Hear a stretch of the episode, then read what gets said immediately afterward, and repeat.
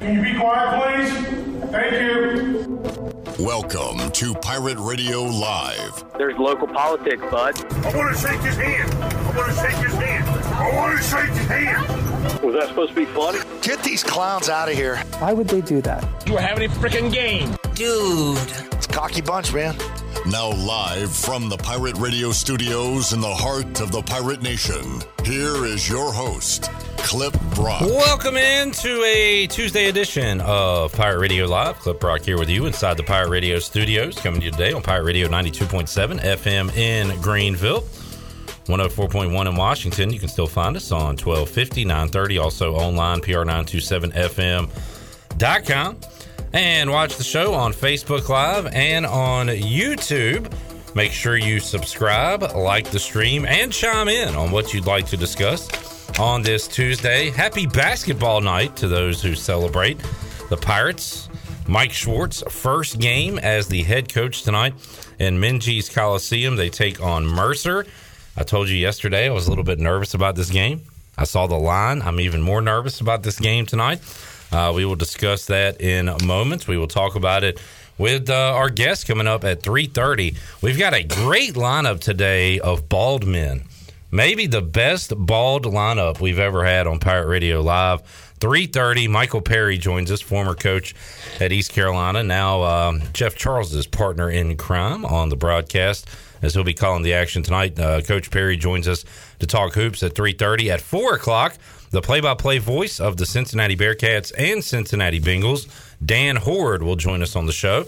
He just called five Joe Mixon touchdowns on Sunday. Also, saw Cincinnati knock off Navy, and now the Bearcats will try to continue their home winning streak, second longest in the nation behind Clemson. They have not lost a home game since November 10th, 2017. It was a Friday night to Temple, and now the Pirates will try to snap that streak coming up on a Friday night. So we'll talk uh, some uh, Bearcats football with Dan Hoard, and then at 4:30, Mike Mullis will join us here in the Pirate Radio studios, talking all things sports. Bryce Williams, former Pirate tight end, will join us at five to talk football and go Pirate Radio outdoors. Shirley Rhodes is here. Intern Peter, Pete, stepping up on the video production today. And inside the Pirate Radio studios, we have Jonathan Ellerby. Hello, Ellerby. What's up, Clipper? Did Bryce Williams shave his head? Nah, the bald streak ends with Mully. Okay. We got a great run of three guests uh, that are bald. His hair is a lot shorter now than it was when he played, but it is not bald. Greatest day in Pirate Radio with bald guest is what you're saying. I think this is the best bald lineup we've had. Three heavy hitters. Do you think someone that could be in this building could be upset that uh, he's not on the show today? Could be. I mean, the, Not a part of the greatest bald lineup of all time, well, the best of all time. Yeah, okay, it worked out that way. It just did. Apologies, Yeah. uh, to uh, to Troy D. Bald broadcasters. And filling in for Willie Smith, we needed a former player to join us, Ellerby, because we're just a bunch of non-athletic talking heads. We needed an athlete to join us here in Willie's absence. So Chandler Honeycutt stepping up, former center and long snapper, joins us here on the show. Hello, Chandler. What's up, Clipper? And what a great taste of athletes that you have. Uh, what a great decision on the substitute for Willie Smith to have Chandler Honeycutt, former long snapper for the Lakewood Leopards. That's right. Yeah, I, I mean a lot of similarities here. Just to you know, on you think of Willie Smith and the offensive line, and you think of Chandler and uh, hey Chandler, how you doing?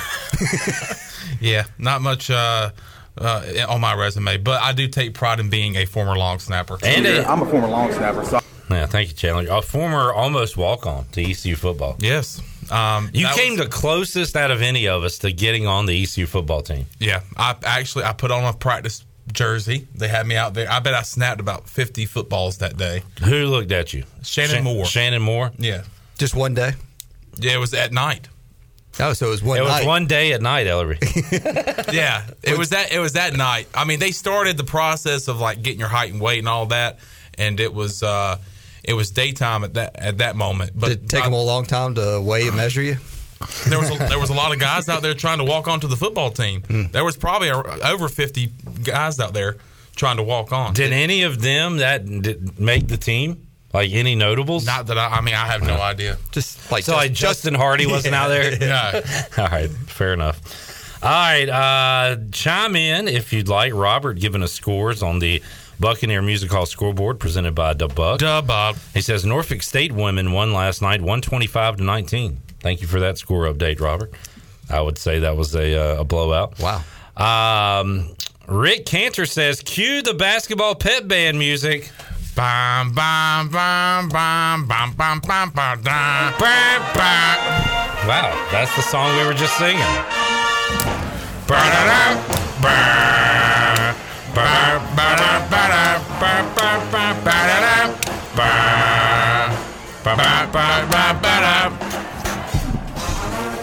Have we looked ahead at any of the holiday schedule to see when the band and the students may be out of town to have you guys fill in?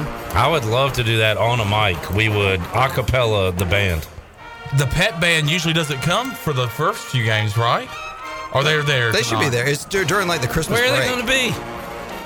All right. Well, I was about to say they better be. Well, I'm not going to even have you there tonight, even if I they know. weren't there. I will be missing tonight, and that also makes me nervous. Clip Brock, you said you're nervous for the basketball team on Tuesday night. Where are your nerves level? ECU football versus ECU basketball. Chandler, do you remember my statement yesterday? He made a statement I made yesterday. a statement. He made. I said, We well, first of all, we asked him this. Are you nervous? So I am more nervous about tonight's game than I am Friday night's game. I feel like I feel better about ECU going to Cincinnati winning a football game than I do about ECU winning at home against Mercer tonight. Do you feel like if do you feel like the Mercer game is not going to be close or Yeah, like- it's going to be close. It's going to be 63 to 59. Mercer is going to win tonight. Are you serious, Clark? Yeah, I am. Unfortunately, I am. You're going with the Mercer Bears? Is that right? By the way, Mercer is a one and a half point. favorite. Yeah, that makes me nervous too. Mercer is a favorite in this game on the road over East Carolina. Man, Yeah.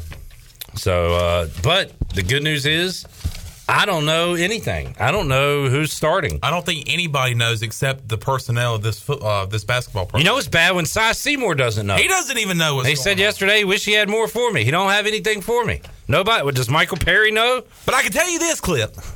They're going to fight. They're going to fight out there. I want to know how much Michael Perry knows when we talk to him in 20 minutes. Uh, Like who who are the guys that are going to have the ball when it matters like Tristan Newton last year?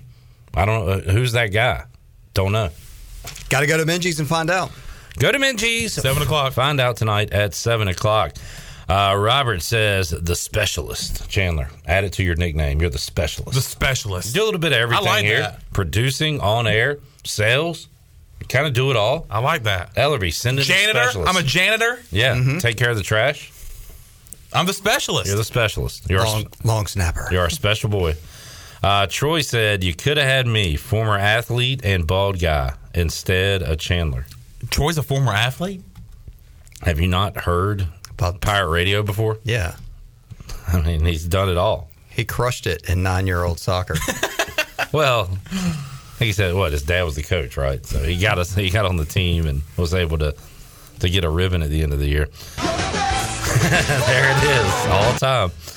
Uh, oh no, Josh Thomas also has a prior engagement. Oh no. This is prior engagement Tuesday. He will not be there rocking in the lower bowl. He is planning to tailgate Saturday and be loud at Minges.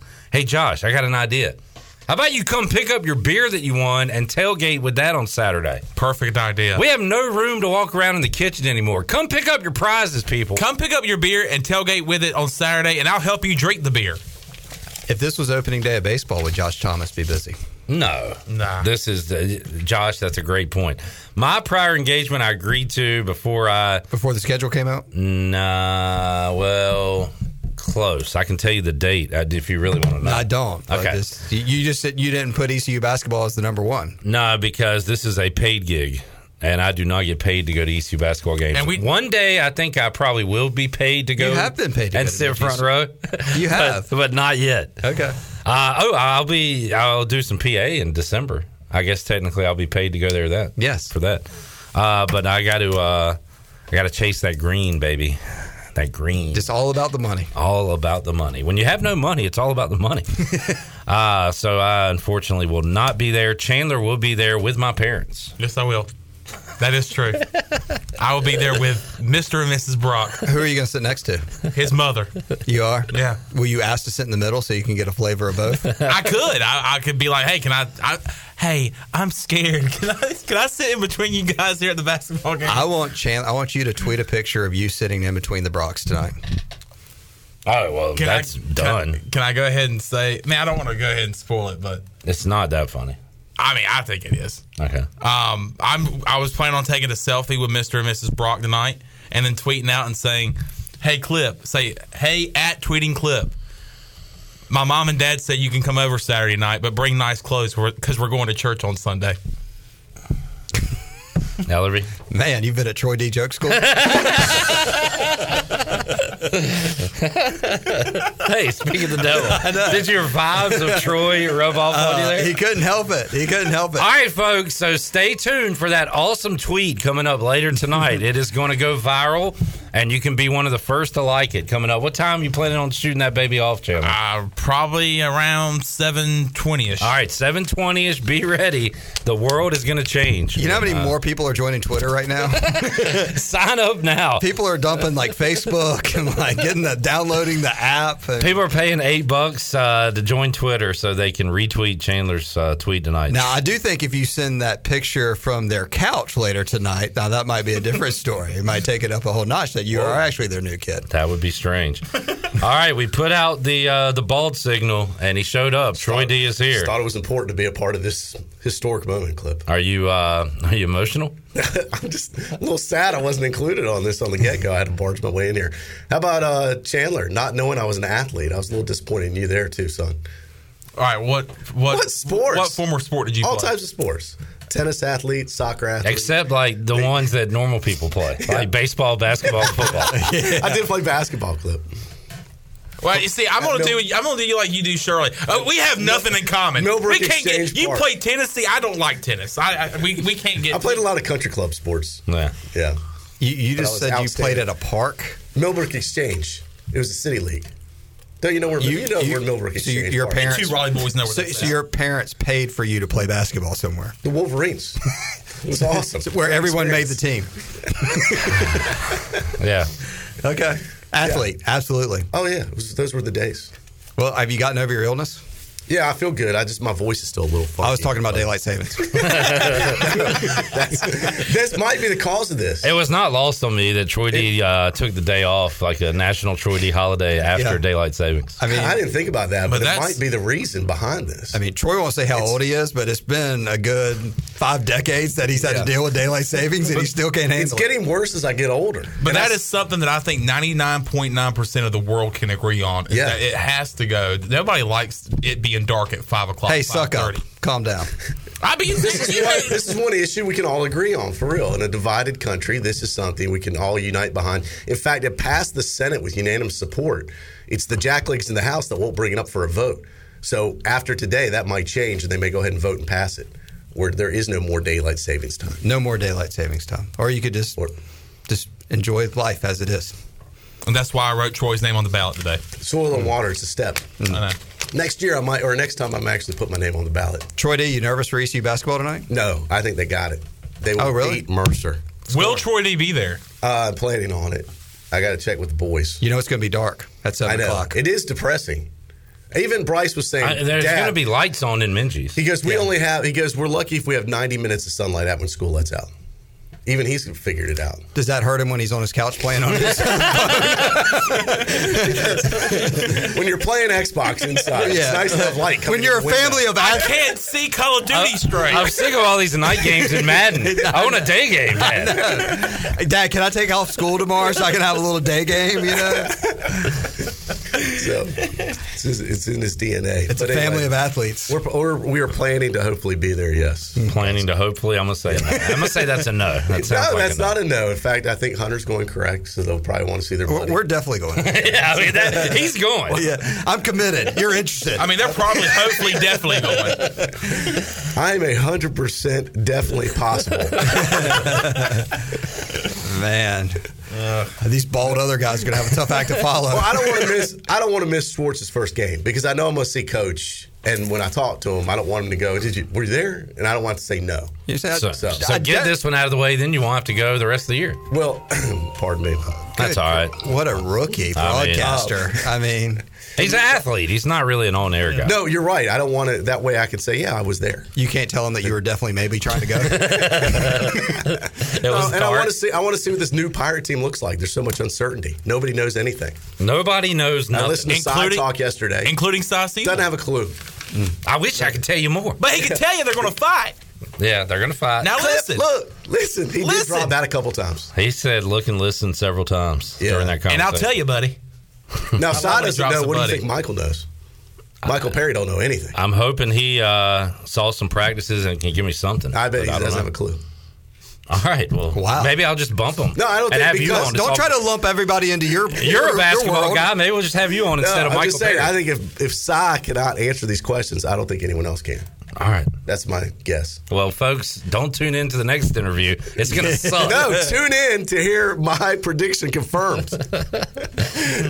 you want to sell say? our uh, Dan Hoard conversation and Mully coming up too? Oh, I know what Mully's going to say. What's that? What he always says. The opposite of what you're thinking. Exactly. Yes, exactly. Yeah. So when you ask Michael Perry uh, coming up, you're going to say, "Hey, you're going to be there." He's going to say, "Hopefully, probably." Yes. Hopefully, probably. He did pick up a credential today, so uh, from here. So I, I, I heard gonna- Ellerby and his son are going to be there, so we might try to make it.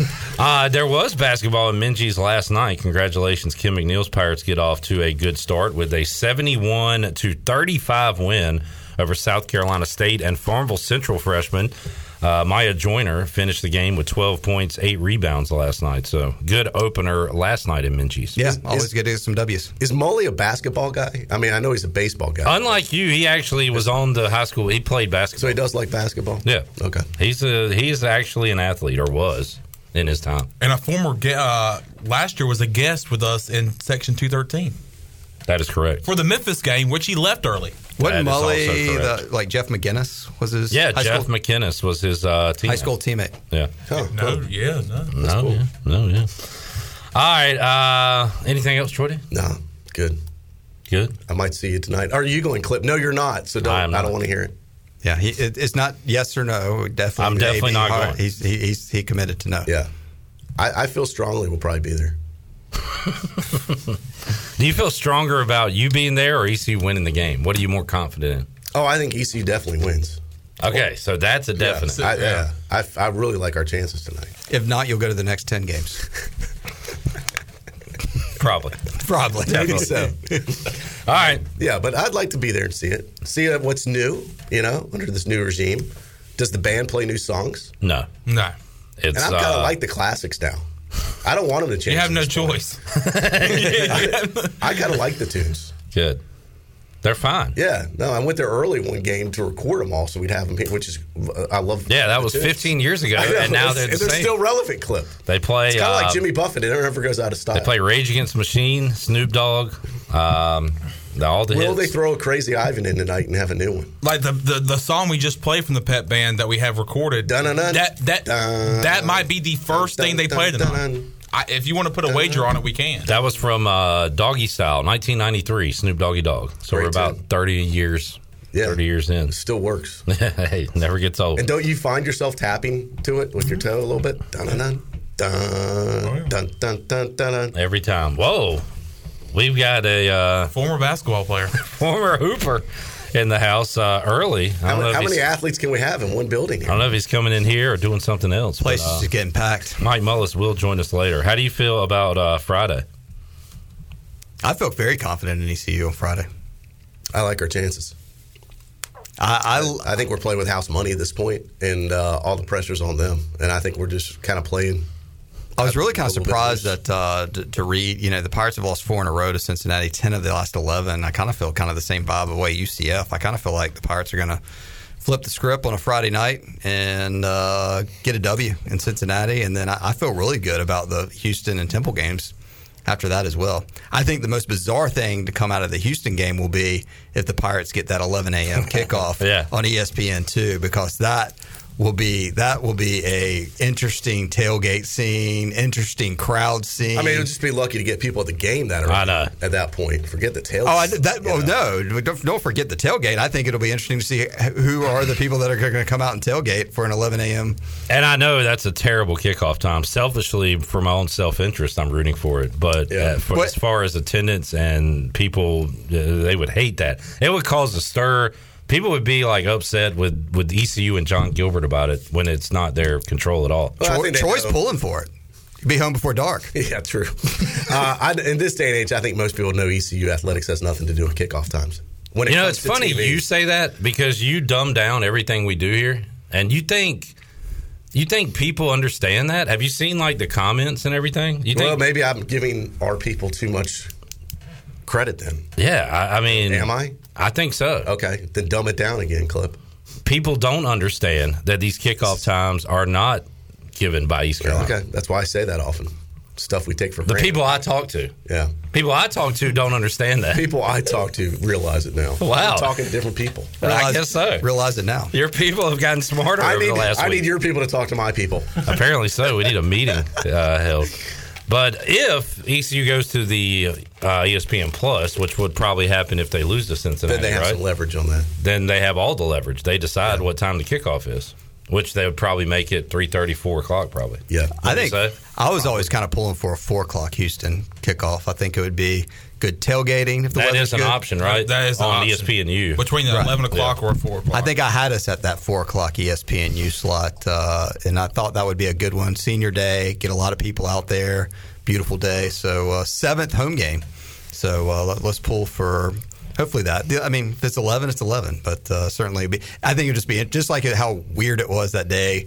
The game got canceled against A and T, and we played on Sunday. And just walking around the stadium, that it should just be kind be- of. I- you know what I thought about that? It would probably have that type of vibe to it, where it almost doesn't like it feels weird. But we're going to get that slot if we win the game. oh, absolutely. So it would be a the biggest game in Dowdy-Ficklen Stadium in years. A long time. And it would be senior day for Holden Ahlers, Miles, Xavier. the- Like so, Well, it would have for their family. major implications. Yeah. But with that kickoff time, would the people show up? Well, I mean, if Pirate Nation wants to say that they're the best, and then they need to show up. I mean, that's that's the bottom line. I mean, it's just and it's going to be tough, tough for out of town fans, tough for fans that have other things going on. But hey, look, it's just the bottom line is if if if you want to brag about East Carolina University and the loyalty of the fans, then hopefully they'll get a get a great crowd there. But it's always tough. Those last few games are always real tough. And, and I really think this team's good enough to run the table, win these last three games.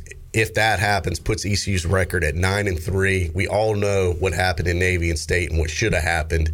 And if those kicks went in, it would have been an eleven and one season. You know, the last time the Pirates finished eleven and one, Clip Brock. We don't know. For those that aren't following, let's dumb it down for them. 1991, the dream season. That's what this season could have been.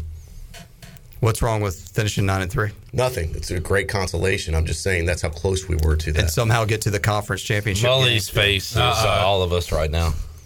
Like, Say, who- I, I thought why- this could have been a Peach Bowl like year. But it's not. Why even? What what is? because we're just we're that close from it. but it's not. But it almost was. Who cares? The, the Pirates could still. Does anybody care? It almost could have been was. we could have been the team of the group of five that goes. but to we're play not. You keep saying could It's almost. Chick-fil-A It, who cares? Peach Bowl again. It doesn't matter. It could have. We're not that. It should have been. It's not. Yeah, but you're the only one that cares about that. I know you're the only I, person. like feel, I think other people care. No. I think other people would have cared if we finished eleven and one and we're going. I to think people would have cared. what are you talking about? I'm just saying it was that close. Is what I'm saying. It's a crazy world of college football. Ah. That's assuming we win our next three. If they finish. but if they don't win, they Right. could have won the last three and been eleven and one. well, that's a great point, Cliff. Thank You're you. Thinking like me. Now I'm on your team. yes, thank you for making that point. It doesn't matter what happens these last three. They could have been eleven and one, guys. I mean, that, that, that'll be the story that'll be told. And if we if we went in that Tulane game undefeated, would we have played that game differently and run the table? and finish twelve and oh. zero. That's what I'm saying was possible. Pirates finish the season 10 and 3, bowl champions, and it'll be what could have been. yep, almost. Right, Troy? Exactly. You- What could have been? Well stated.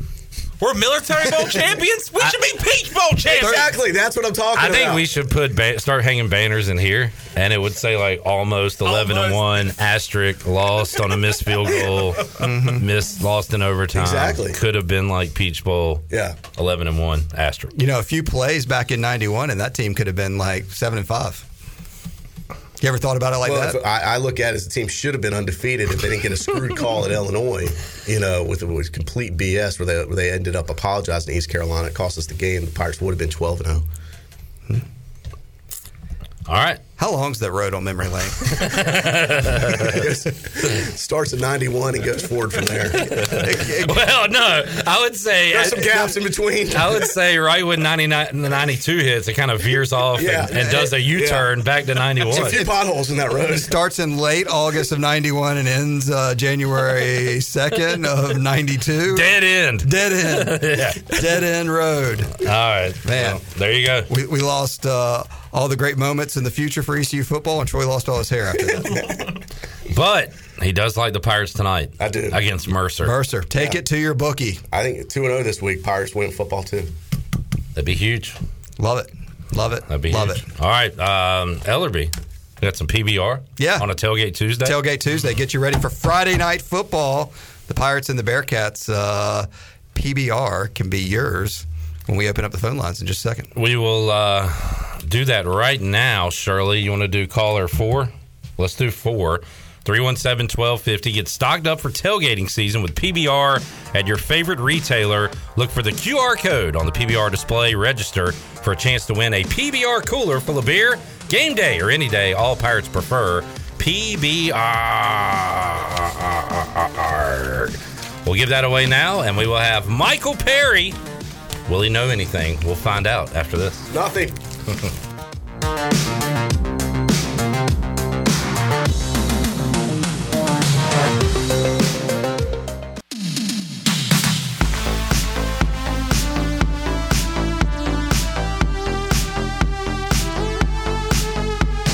You're listening to Hour One of Pirate Radio Live. This hour is brought to you by University PC Care, your local tech support experts for all your personal and business needs. Visit universitypccare.com to learn more today. Now, back to the show. Welcome back. Are you in outside sales and looking for an opportunity to increase your earning potential? CopyPro has been in Eastern North Carolina for over 45 years and continues to grow each year, and they are in need of more sales professionals with a desire to potentially make a six figure income. Do you have what it takes? Visit copypro.net today to submit your resume and to learn more.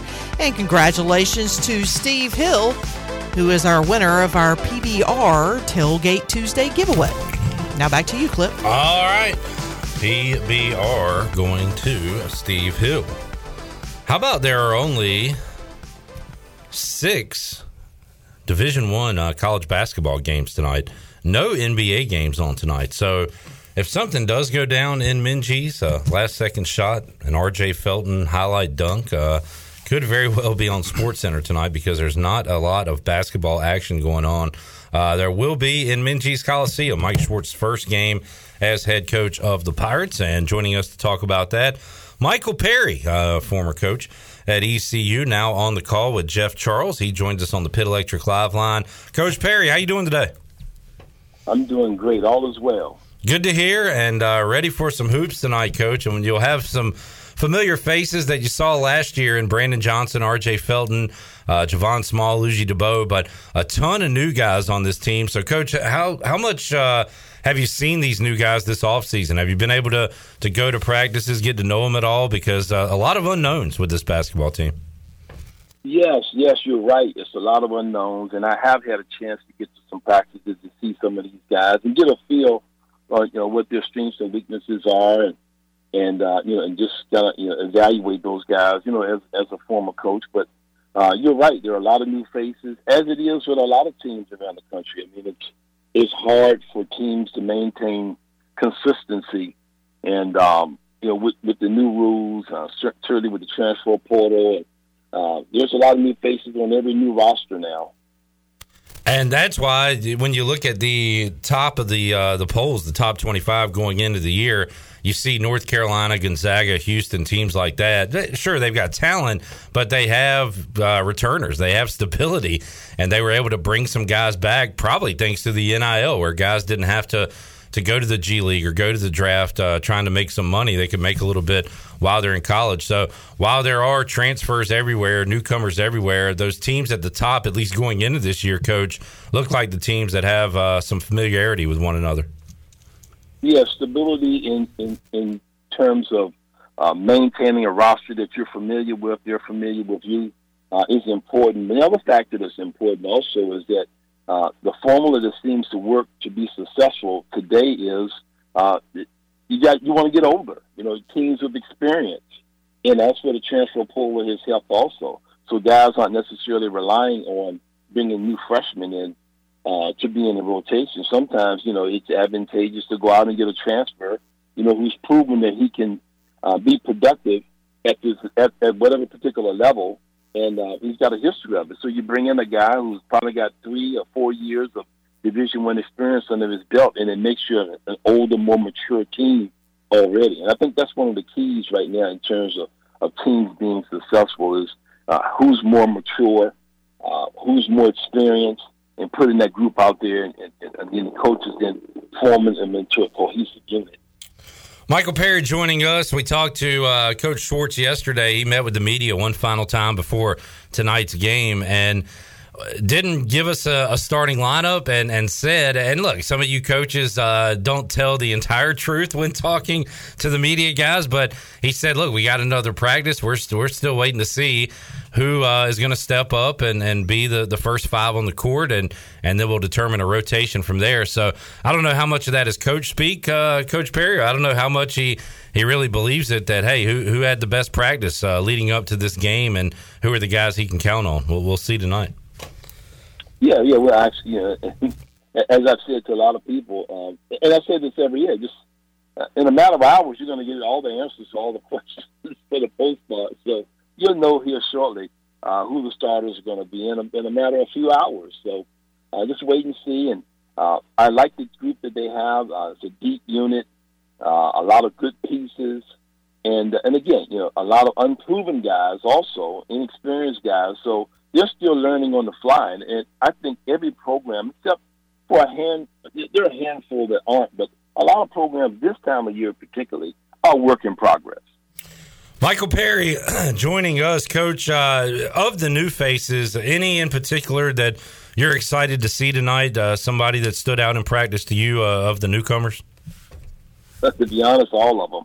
Uh, I, I, I like I like I, I've seen some good things and things that got me excited in practice from almost all of the newcomers, and and, and that's a, a pretty wide range, but still, it's true. I mean, I've seen some good things in all of the guys. I mean, from the uh, from uh, the transfers, the Division One transfers that they brought in, and you know, and, and Jaden, and, and uh, also uh, the little guard from California, Caleb, and uh, uh, the two freshman post players, or three freshman post players, uh, all really good and, and unique in different ways uh, in terms of athleticism, scoring, uh, quick to the ball, rebounding, uh, athleticism above the rim, and also lateral movement. Uh, wings uh, with size that can shoot and score at different levels. I mean, there are a lot of good things I've seen in multiple players. So I'm pretty excited about this group. We're all excited to see Caleb LeCount and, and if he gets minutes on the court and, and how does a guy who's the the county player of the year out there in Los Angeles who averages 30 a game make it all the way to Greenville, North Carolina. Well, he's five eight. He's listed at five eight. He, he, might even be shorter than that, but you know he's got a major chip on his shoulder. We, uh, you know, had him on, uh, talked to him media day, and love his attitude. He's going to give it his, his all, and uh, he's a very exciting player, coach. I hope we get to see him in action uh, coming up tonight and moving forward. Well, one thing uh, that I've found over all the years is the consistency in little guards like that. Uh, I have one that played for me at Georgia State, and we nicknamed him King Kong, but they all seem to have the same type of mentality. Uh, a lot of confidence, as the young guys say, a lot of swagger, and um, and, and you gotta you have to have that in order to be uh, a good player. uh, a Division One player at five eight. You're to have a lot of confidence. Uh, you're to have a lot of swagger, and um, the kid has total belief in himself, and um, and he makes uh, people around him better. And uh, really excited, you know, for him because you know at that size, you know, just uh, I, I love seeing how competitive uh, kids like that are. Talking to Michael Perry, coach, we, we saw a little bit of Javon Small last year, and, and my unexpert opinion on him was he, he looked a, a little tentative at times when games were kind of still on the line. But when the game was over, either when East Carolina had the lead or, or, when the Pirates were trailing by a lot towards the end of the game, and he could play kind of without any pressure, he looked really good, really comfortable, really smooth. And I don't know, I just I feel like we're going to see a leap from uh, from Small this year at the guard position. How about the potential of of him, Felton, uh, Johnson, kind of taking another step after their freshman year last year? Certainly, that's what you hope to, to see happen, and uh, you know, you you you look for signs of that in practice, and then once you start into the uh, uh, in your gameplay, then that's when you start looking to see that transition happen and, and, and actually see a, a progression. Uh, certainly in the out of conference schedule, and then the guys then proceed to progress once you get into conference play. But you're right, uh, Small, you know, was in a tough situation last year. Let's just face it. He was behind a very deep backcourt, some really good players, so he didn't really get a chance to show much in game. But in practice, I mean, he looked good. He can shoot the ball with range, uh, but he's a good, a good player um, who's who's now, you know, uh, obviously uh, more in, more in a realistic position to be in the depth chart as opposed to last year. And he's a sophomore; he's more experienced now, so uh, there's a progression that's going to happen just by you know working hard every day and uh, buying into you know, your physical development uh, with your trainer, um, and also in, know, getting into the gym and getting some time in on your own individual workouts and a lot of film work and a lot of uh, conversation with your coaches and understanding and getting a better grasp of, of basketball and how to run a basketball team. So yeah, I expect for him to make um, big steps this year. Michael Perry joining us on the Pit Electric Live line. Coach, the most frustrating player on this team right now, frustrated, has to be Winston Tabbs and, and the injuries he suffered. And he's been close and had setbacks. And according to Mike Schwartz yesterday, it's kind of a a day to day, a week to week thing with him now. So he's getting closer. Uh, he's at practice, and uh, I, I, know he is ready to finally play a real basketball game for the first time in a long time. Hopefully, we can see that soon, Coach. Uh, but what have you seen from uh, from Tabbs this offseason? You know, again, as Coach Schwartz said, you know, it's a day day day by day situation for him. Um, I, I've known Winston for some time now. I, I've followed his career. I was uh, good friends with the coaching staff. They recruited him at Boston College when he was there. So I watched him when he actually actually played some games. He was actually on the floor, and it was very limited. That was one of the frustrating things for the coaching staff at Boston College, just trying to get him out there on the floor. And uh, but when he was out there, he was very productive. So I'm just pulling for him. He's a young man, you know, had a has some uh, had, you know really had a tough go at it in terms of being able to uh, to stay healthy and I'm just believing, man, for the best for him, and he can get healthy and get in shape and get out there and do the things that he's capable of doing because he's a really good basketball player. Michael Perry joining us. He's been a head coach and an assistant coach. Uh, so, what are the biggest challenges for Michael Schwartz heading into game one, Coach Perry? Uh, when you went from an assistant to a head coach and you know, it's a lot more than than just uh, the X's and O's on the court. A lot of things you got to deal with. So, you know, what what are those biggest challenges making that step like you made uh, that Coach Schwartz is making tonight?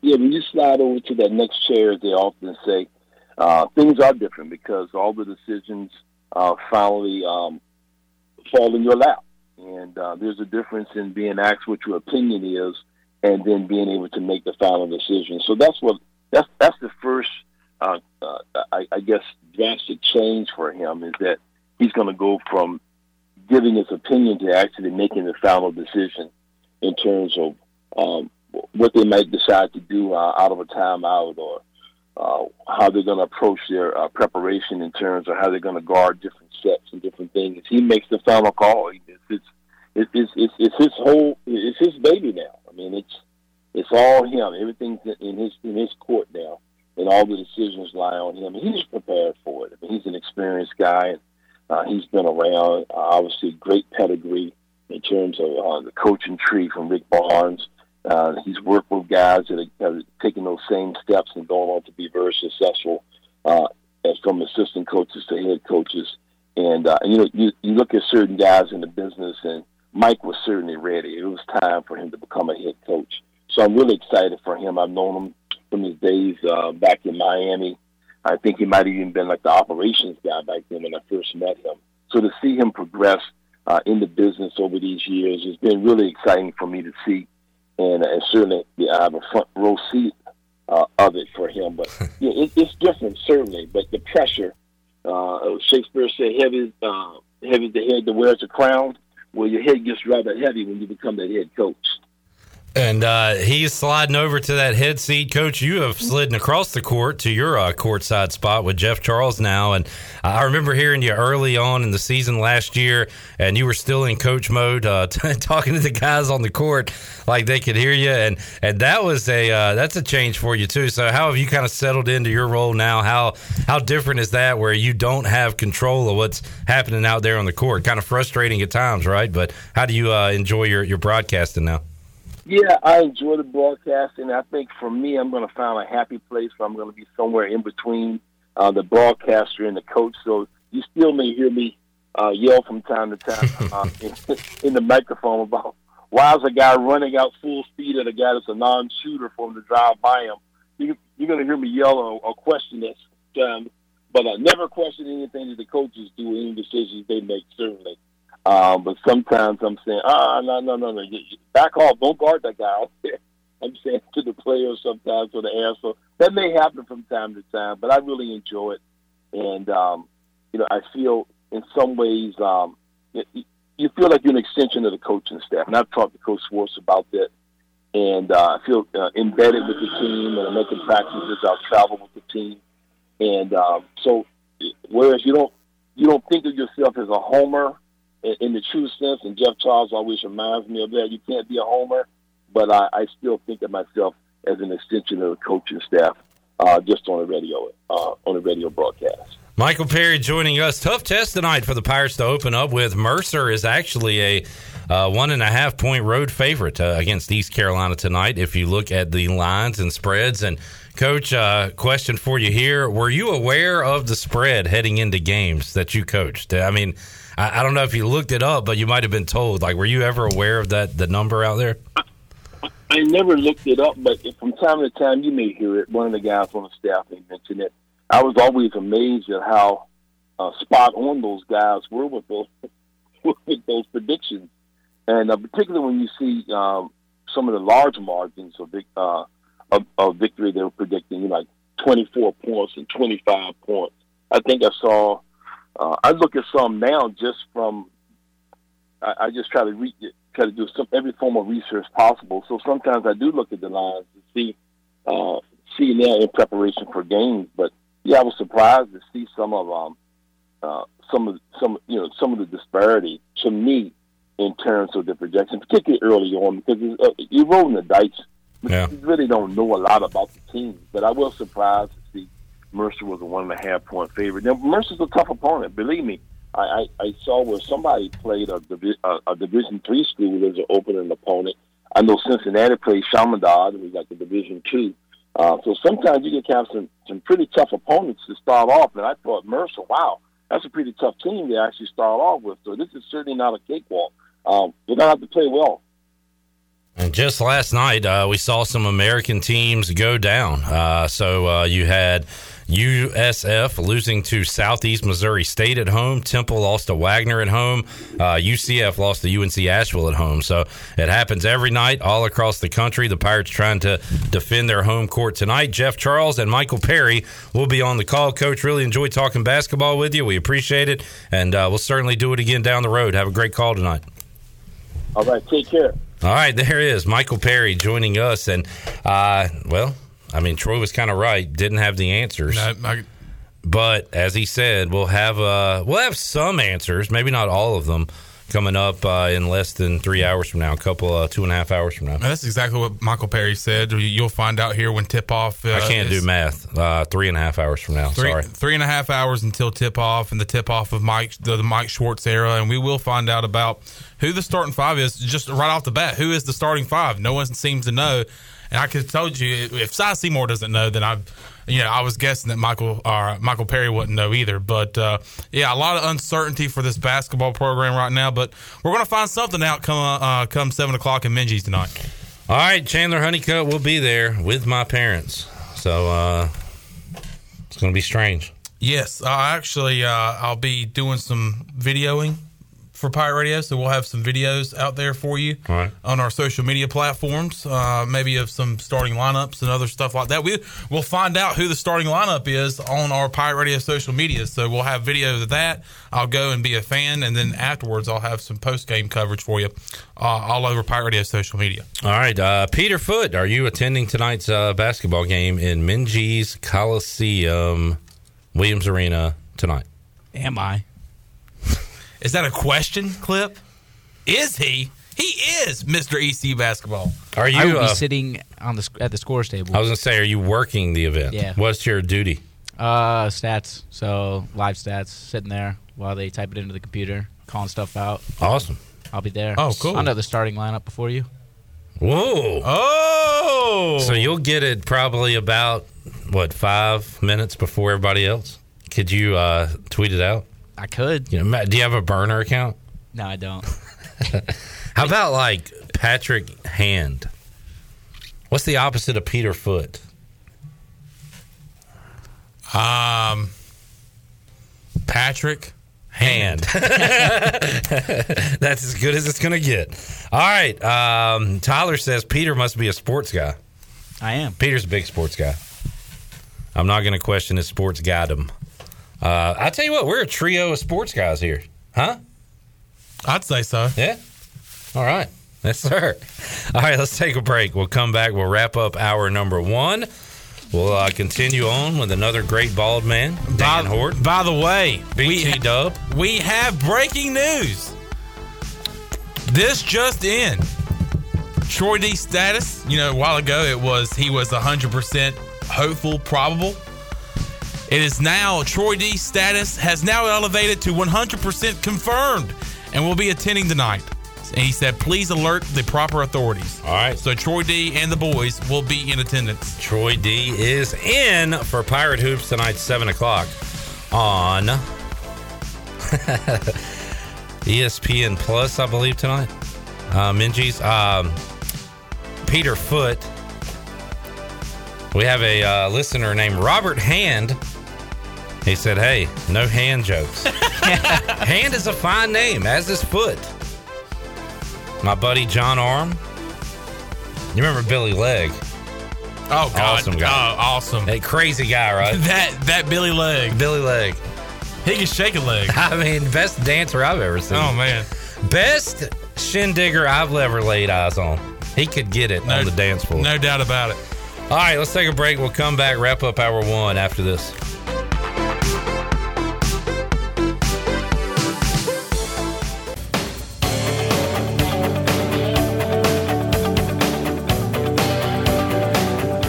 Listening to Hour One of Pirate Radio Live. This hour is brought to you by University PC Care, your local tech support experts for all your personal and business needs. Visit universitypccare.com to learn more today.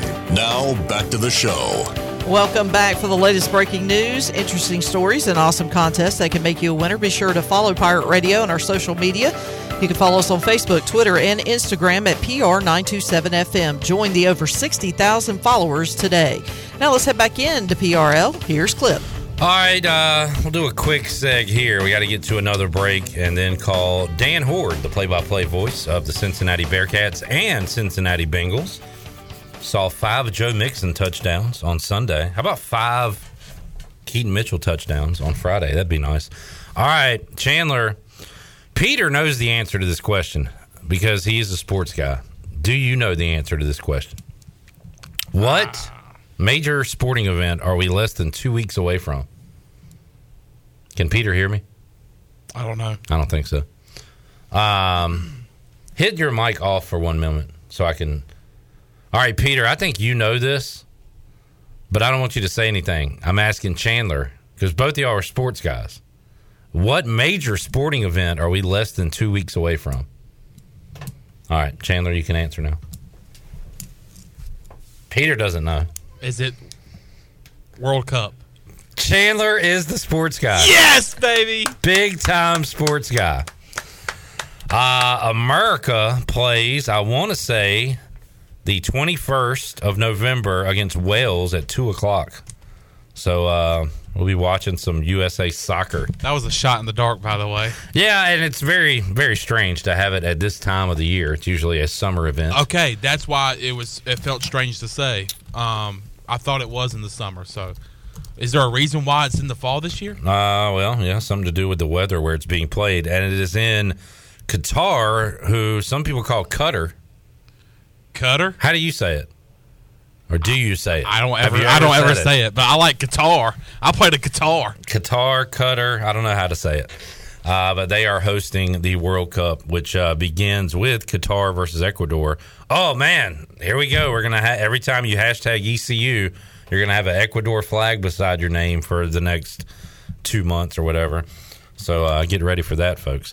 Uh, so yeah, that's coming up. Uh, great sports night uh, last night, where you had Monday night football. You had every NBA team playing and the kickoff tip off.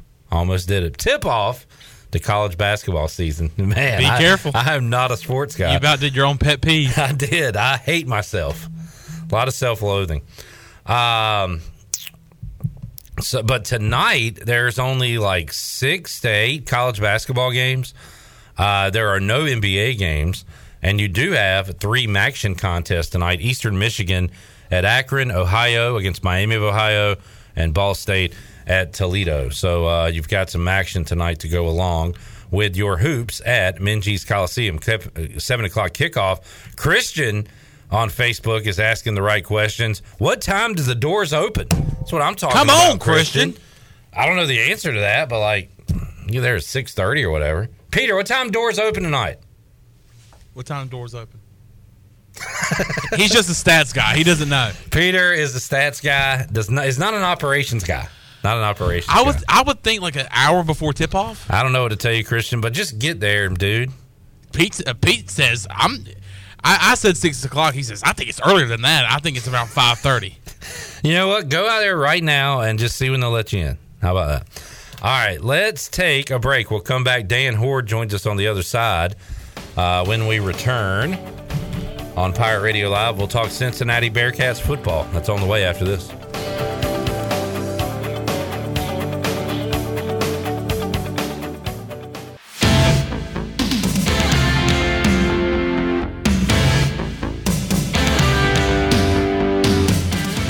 Listening to Hour 2 of Pirate Radio Live. This hour of PRL is brought to you by First Bank. Together with our customers, we're creating a world where individuals and communities thrive. Visit the First Bank location on Arlington Boulevard in Greenville for all your personal and business banking needs.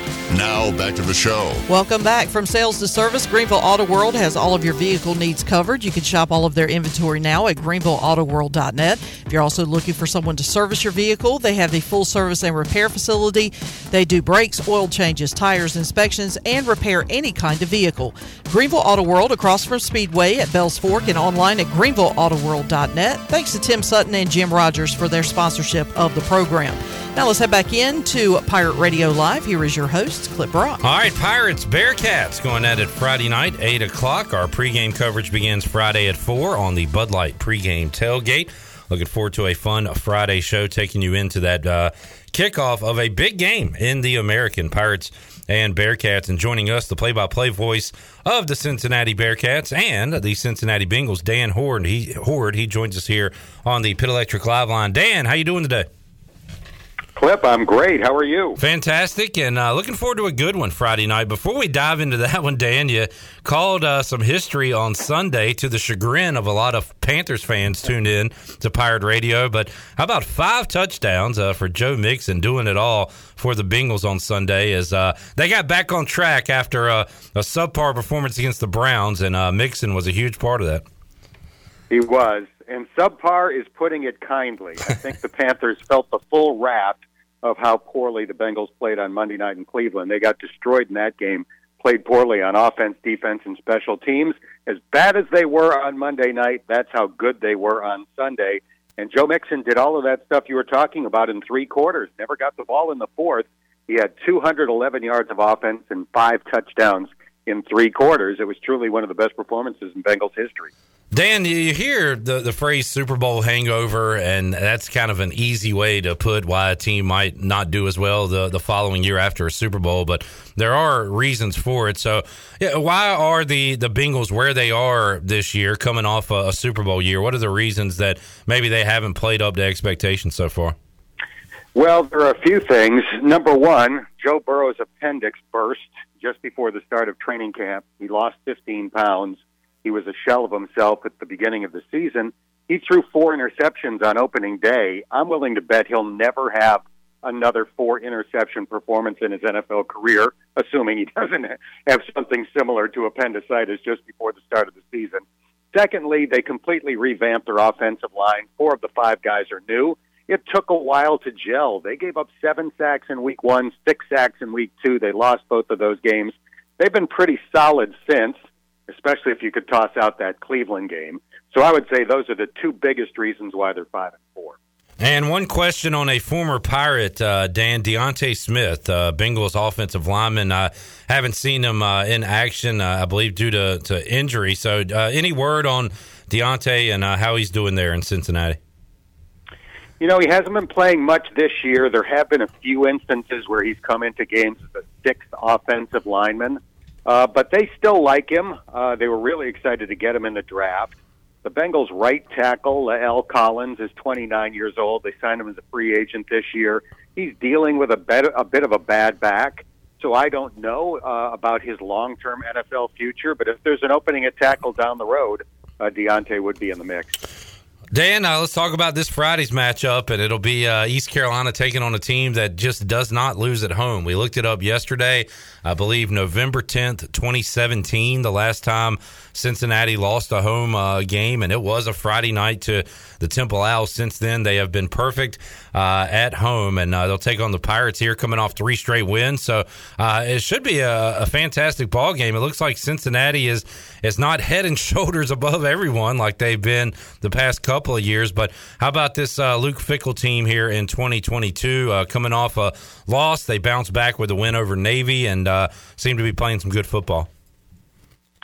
They are. There was bound to be some drop off this year just because they were so incredibly good last year. They had nine NFL draft picks. That's easily a record for Cincinnati.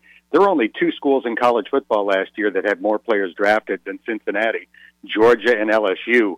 So when you're in the company of Alabama and Ohio State and USC, whatever school you want to name, and you have more draft picks than those schools, that's really saying something. Uh, but they lost Desmond Ridder, who had been their quarterback for the last four years. They lost Sauce Gardner, who was the defensive player of the year in the conference, and right now is probably the leading candidate to be defensive rookie of the year in the NFL. So, like I said, there was bound to be some drop off, but they certainly haven't fallen off a cliff. They lost on the road at Arkansas in week one. They lost at UCF two weeks ago, but they had the lead with three minutes to go uh, before the Knights rallied and scored the game winning touchdown. So it's still a really good team uh, with a lot of future pros on it that are getting better and better now that they're playing. And Dan, uh, you'll recognize some of these names you'll call for East Carolina on Friday night. I heard Luke Fickell at his press conference talking about Holton Ahlers and how uh, kind of reminded him of, of, Desmond Ridder being at Cincinnati for years and years, and now Holton Ahlers and uh, you, you, know Keaton Mitchell, uh, some guys on defense, Miles Berry, Xavier Smith, a lot of and you know credit I guess the COVID year and guys sticking around an extra year, but that's good for you broadcasters, right? You actually get to know uh, some of the person, not as much uh, I guess study time for you and Jeff Charles here this season. That's a good thing. I know who number 12 is for the Pirates. I know who number 2 is without having to do much research. so that is a good thing. And I've always had a tremendous amount of respect for Holt Ahlers, really dating back to the second of the four starts he's made against Cincinnati over the years. 535 passing yards in that game. The Bearcats managed to eke it out in Greenville. Uh, but ever since that game, I think every Cincinnati fan has had uh, very high regard for Holton Ahlers. Yeah, and a lot of that to C.J. Johnson, who will be uh, on the field coming up this Friday, along with newcomer Isaiah Winstead. East Carolina has some players there at the top of the uh, rushing, receiving, and passing yardage uh, this year. So putting up some points, uh, Dan, and and trying to knock off the Cincinnati team, and, and that has been uh, kind of the bugaboo. Although they played a good one in Greenville last year for uh, what a half, a few quarters there, hanging with the Bearcats. But as you know, Cincinnati w- was too tough. And uh, how about this year, Dan? What's the uh, the talk up there about facing these Pirates Friday night? Well, East Carolina beat UCF Cincinnati lost to UCF. In my mind, that's all you need to know. And clearly, ECU seems to be playing really well right now. I caught uh, some of the BYU game. Anytime you can go on the road and win at BYU, that's a great win. Throw in the fact that the Pirates will have two weeks to get ready for the game, and it's a short week for Cincinnati. I think Bearcat fans are uh, understandably on edge, a little bit nervous about this matchup, uh, but they do have the factor of playing at Nippert Stadium. And as you pointed out, uh, two days from now, it'll be five years since they lost a home game. And I guess, Dan, both uh, Cincinnati and East Carolina will be uh, watching on Saturday. The winner of the Cincinnati East Carolina game will be a, a Tulane fan, uh, hoping that UCF loses a game because major conference championship implications on this East Carolina Cincinnati game will be. Uh, we'll all be Green Wave fans on Saturday, I guess. Well, you know, not so much necessarily for Cincinnati because Cincinnati still gets to play Tulane. And since Cincinnati lost to UCF, it's probably better for Cincinnati if Tulane wins. Huh. Ultimately, Cincinnati would have to beat Tulane anyway uh, to get back to the league championship game. So if UCF lost, they would have two losses. And then if Cincinnati were able to uh, run the table, they would have the head to head advantage over Tulane and then would have the opportunity possibly to host the league championship game. But you know, that it really matters for Cincinnati is to win out. Yeah, and we were running over a bunch of scenarios yesterday, and there's uh, there's one we didn't factor in from Cincinnati's standpoint. So this is something, Dan, you didn't have to worry about the last two years when you just go undefeated, right? it does help, no question about it. But uh, you know, Cincinnati's made it to the league championship game each of the last three years. They lost three years ago to Memphis at Memphis, and they've managed to win it the last two years over Tulsa and Houston. So it's special when you get to the league championship game and you've got a chance to possibly play in one of those New Year's Six bowl games. Uh, it's an awesome opportunity. And again, from Cincinnati's perspective, to have a chance to go back, they've got to run the table. They'd have to win their last three. Uh, Dan, I, I remember bringing this up with Mark Daniels from UCF that man, if, if East Carolina's in the situation that, that UCF, Cincinnati, uh, the, those teams are in right now, Houston going to the Big 12, that, you know, that would be on my mind uh, just about every day, every week, uh, heading to the Big 12. So, how much, I don't know, excitement is around there of, of moving up to uh, the Big 12 conference after you complete the, uh, you know, basketball, baseball seasons? You know, there's a lot of excitement about it, but I wouldn't say it's something that's top of mind right now just because they're in the middle of the season and there's so much to play for. You don't really think ahead to July 1st right now when they'll be in the Big 12. You're thinking about trying to beat East Carolina and trying to stay in the hunt uh, to get to the American Championship game. But, you know, clearly, big picture, it's very, very exciting. Uh, you may have seen the news in the last week or two that it looks like the Big 12 has worked out a, a new TV deal where each school is going to get more than $50 million a year. It's such a program changer when that kind of revenue is coming in from TV. And in order to compete against the teams they're going to have to compete with in the Big 12, they're going to need that kind of revenue. Dan, while we got you here, how about a, uh, a quick word on Wes Miller? Uh, what's the outlook on uh, Cincinnati hoops for this season? Well, they opened the season last night and dominated. Now they played Chaminade, a Division two team that that's part of Cincinnati playing in the Maui Invitational this year. That's why they uh, they played a Division two game and a, game that counts. Uh, but they're going to be better. They won 18 games last year. Most of their good players are back, including their top two scorers, David DeJulius and Jeremiah Davenport. They have uh, three really good uh, transfers, including Landers Nolley, uh, you're familiar with that name from the time he spent at Mem- uh, Memphis the last couple of years. So Wes is doing a great job. He's killing it right now in the recruiting trail uh, with the Big 12 to recruit to. So uh, we're we're bullish on the long term prospects for Bearcat basketball under Wes. Dan Hoard, play-by-play voice of the Cincinnati Bengals and Cincinnati Bearcats, joining us on the Pit Electric Live line. A Friday night Bearcats game, Dan. So you're off Saturday and no Bengals Sunday. What are you going to do with yourself this weekend? Uh, I've got a basketball game on Ah. Tuesday. The Bearcats play Sunday at noon. There you go. Sunday off for me. And this is kind of an interesting twist for Saturday. The number one rated high school basketball recruit in the country is a kid named Isaiah Collier. He's a point guard from Georgia. He is playing a game in Cincinnati this Saturday against the local high school team. So Cincinnati is one of the, the final four schools listed for this player. Uh, the excitement level is off the charts about the possibility of Cincinnati maybe landing the number one high school player in the country. So I'm going to go watch him on Saturday, uh, dressed in head to toe from Bearcat gear, uh, and and hoping to have the opportunity to broadcast his games for a season. I don't think he'll be in college hoops for more than one year, but maybe that one year will be in Cincinnati. Interesting. We'll put that on the radar. Good stuff. Dan, always enjoyed the chat with you. Have a great call on uh, Friday night, and we'll talk to you again down the road. Sounds good, Clip. Thanks for having me on. Thank you so much. There's Dan Hoard, the voice of the Bengals, the Bearcats, and going to go check out some high school hoops on Saturday, call a game on Sunday. So even with his football weekends off, uh, he's staying busy, and uh, and we appreciate his time here on the show. Uh, a very good team. We- We've got some Luke Fickell audio to get to at some point. We'll do that today. But coming up next, we will talk to Mike Mullis, who will join us inside the Pirate Radio studios. We'll get his take on. I've got a. Uh, I don't know if it's a stat to consider, a crazy factoid, but one I'm going to throw at Mully and get his take on. By the way, shout out to Tyler on YouTube. He has really been pushing for this. And we are so close. So we're not quite there yet. It is at 1.99 thousand.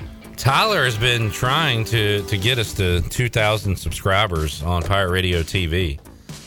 So he says we're there. I'm seeing 1.99. If uh, if you haven't subscribed, go to Pirate Radio TV on YouTube and do it right now, and get us over that 2K threshold. And uh, we'd really appreciate it. But thank you, Tyler, for being a uh, foot soldier on the ground for us, trying to get this done. All right, Mike Mullis joins us when we return on Pirate Radio Live. Back with you after this.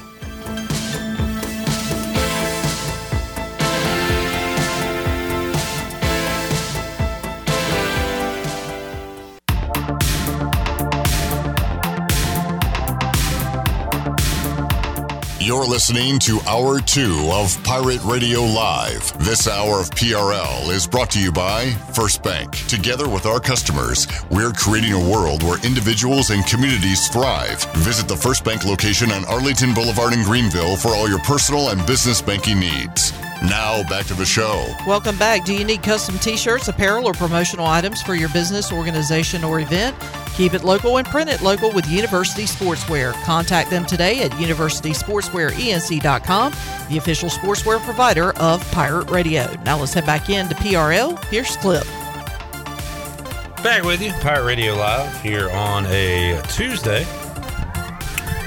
Shirley Rhodes, Chandler Honeycutt, Mike Mullis joining us in the Pirate Radio studios. Mully, how you doing, man? Good, buddy. How are you? I'm great. I saw a stat, and as a esteemed journalist, I need to confirm that stat. Uh, I don't want to just be all willy nilly saying things that aren't true here on the radio, Hmm, Molly. not true, yeah.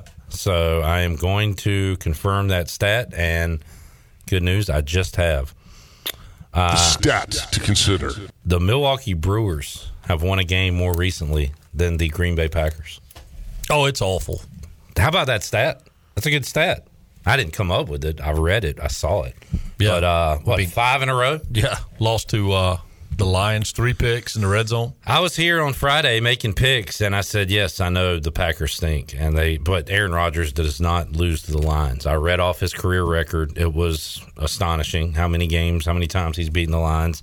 Sure enough, I don't like them this week either. Three picks lost to the Lions, and you probably shouldn't like them. You've got the McCarthy factor.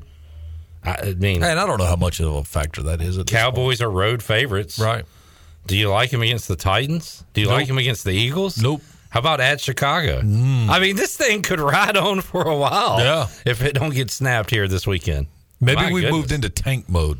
We're going to tank for the next, and that's the thing. There's nobody to tank for in, the, in next next year's draft. I mean, who's the prized? Maybe an O lineman or something that you know you don't know about, but grades out great. I mean, I, So- I, I really don't know. Do you not like Stroud or Young or those guys? It's not that you don't like them, but are they? I mean, is it worth laying down for that? I mean, it seems like the only position you really lay down for is a quarterback, right? Yeah. And there's not. I mean, yeah, what you name? I mean, Yeah, you're right. Um, they are not like can't miss guys. like next year uh, after this draft, next season, uh, I think it gets you a little more excited about some guys coming out. But Which know, who was the last can't miss guy? Uh, Trevor Lawrence. Trevor Lawrence, who you know. Well, the problem is he's had a. I mean, he's had a acceptable career for what he's. I mean, for where For he's what's at. been around him. That's the whole problem. Is and you tank, you get that guy unless you're willing to spend the money to get good around him. I, I mean, I don't know what you really accomplished. Well, the Jags went nuts this offseason with free agent signings, and they they have been weird because they they, they can look good. Yeah, so they you can't You know, really figure I, them I was thinking about this too, um, knowing that coming on today. Um, is it a weird like the NFL season to this point? Like, there's the good teams don't really feel like they're that good, and then the teams that you thought were going to be. Well, Friday we did an exercise naming how many good teams there are in the NFL, And you have the, to go- The list is short. You have to go Eagles, but Eagles, Bills, the Bills. I know what you're going to say, but the Bills are good. Are are they going to be good next week? Yes, because they weren't last week. Well, and I'm saying Josh Allen, what's his what's going to be his deal with the elbow? And Oh, next thing you know, right, you right. go to Keenum. I think is what I heard as a backup. Yeah. So I, when healthy, they're good. Um, I'll tell you who's good. Miami Dolphins are good. The, well, yeah. I tell you who's surprisingly bad, other than the obvious, but the Raiders. Oh, we got to talk about this. So Jeff Saturday, a week and a half ago, is on his couch watching football and tweets out, "The Raiders stink." Guess what? He gets a chance to go play. I love that because you would never have a coach say that. A coach is going to say, "The Ra- the man." I tell you what, they're well coached. Josh McDaniels, great, great man, a great offensive mind. Carr, one of the best quarterbacks in the league. He says the Raiders stink. Now he's got to backtrack all that. what do you think he knew when he sent that tweet out? There would be any chance No. that he would be coaching? So what do you think about that? I Bringing mean, I don't know. It's just it's it's asinine. You know, it's funny. Jim Irsay, we uh, we in Washington love him because he's a one man get Dan Snyder out of town band right the now. only thing that would have been better was like if Peyton Manning comes back as the offensive coordinator, or quite frankly, if Peyton Manning was was filling in as the interim head coach. I don't know that you argue about that as much as you do Jeff Saturday. I agree. Really? Uh, and look, I, I like Jeff Saturday as an analyst. He seems like a cool dude. And the guy that's now the offensive coordinator is 30 years old or whatever, and he Yeah. was like working at Best Buy. Or I mean, you know, I- yeah, that's maybe a little bit of exaggeration, but Scottie Montgomery bypass. he was like a quality control coach two years ago or something. So is he not with the team? The guy I, I took it in. that I took it that I he's coming that. from nowhere. yeah, it's uh, and I literally think he may have been working in a retail location. I, I, I, I'm serious, like Kurt Warner type, bagging groceries, and next thing you know, you're playing quarterback. So he, I get. Well, I think he says assistant. The Colts have an interim head coach who's never coached above the high school level. They have a play caller who has never performed in his new role. Passing game specialist, assistant QB coach. So he Okay. was on the staff. But uh, yeah, thirty year old. Um, The media did talk to Jeff Saturday yesterday. I just don't know if they ever asked him the question about his tweet last week. But they did get a chance to talk to the new interim head coach, Jeff Saturday. Yeah, I read stuff about that press conference uh, about how weird it was, and they're like Saturdays, kind of looking like he's about to be pranked. Like, is this for Right, real? yeah, Like, where's the cameras? Right, yeah. He's being punked. Yeah, uh, it- it- what a what a deal. I mean, I, I, they had John Fox and Gus Bradley on the staff. It's Scottie Why not just put one of those guys in, play out the string instead? He's Irsay's a madman. He's it's he's funny. I, it, you know what's going to be? What do they do if Saturday does well? I mean, it could happen. Is this he a said move? that he's he said he's like auditioning for all the No, other I- I- 31 yeah, teams. I heard that. Is I this heard a move where he's uh, trying to get his buddy like Peyton Manning in? Like, Irsay wants Saturday to reach out demanding and say, "Hey, this is fun. Come join me." But doesn't Irsay just reach out to Peyton and say, guess. "Hey don't- man, we'll pay you"? what are they paying you on Peyton Cast? That's the thing is, I don't know if Oh, they could pay him what he's getting paid. Yeah, you see, like the deal that uh, what Brady's going to get when he's done playing football. Yeah, the one that's been signed for three years now, or whatever. Yeah, I mean these guys make By the time he gets that deal with the rate of inflation, it might not be worth crap. He might should have waited to renegotiate the deal. That cat may play another five years. They pulled a? Braves and signed him to like a team friendly deal, right? Without him even knowing it. All right, uh, man, yeah. So, oh, oh, who? Let's let's go over the good teams real quick, Molly. Well, I mean, we've done it. That's it. The Eagles are the Ravens good. Lamar Jackson's good. Are the Titans good? No. Vikings. Titans can't throw the ball. Vi- without Vikings. I mean, all these teams. Are, Vikings are not. That's the whole Vikings thing. are good, but they're not. They're going to lose. The whole thing is the good teams are also mar- ba- Yeah. barely good. Yeah. They're just. It's almost like you go back and which what I really want to know is the teams that we're saying that we're giving credit for being good. If you look at who they've played, what are the Well, records? If nobody else is good, Well, no, they no, haven't no. played Well, what I'm saying, but, but I'm saying, I wonder if the combined records are is it even a 500 record? You're right. Like, I mean, is there? I, it's it's, it's like a- the Giants have played some dud teams this year. They have an inflated record. It, it- right. It, it- it's a really weird NFL season. I, I don't know. It just doesn't. There, there hasn't even really been a game. Well, maybe there hasn't been a game that that you look forward to that then lived up to the billing. Is that true? I, not one I could think of. All right. I, I mean, I mean, I, wouldn't have I don't said have it if one I, on the top of my I head. would have said it if I didn't think it was true. and I don't have the Google box in front of me to fact check my facts. I say things all the time that I don't believe are true. well, that's why I was really surprised you were rechecking that stat. I thought, man, this is, I think Washington uh, uh, and Minnesota lived up to the hype. It's a good, good game. That's awful. if that's the best thing you could come up with, how, was there hype for Minnesota and Washington? Nah, Nah, little Kirk Cousins return. Yeah. Um, I was joking. It's it, yeah, it's stunk. it's bad. I, I I don't know. It's kind of hard to get excited about it. Um. All right, let's continue talking. I want to talk about the Makes sense. uh, that was Talk radio. that was some good radio right there. I want to talk about the college football playoff, Molly. What college football playoff? What does that mean? I mean, that just napalm. Who knows? There is nothing that we could speculate now, maybe other than Georgia's going to finish number one.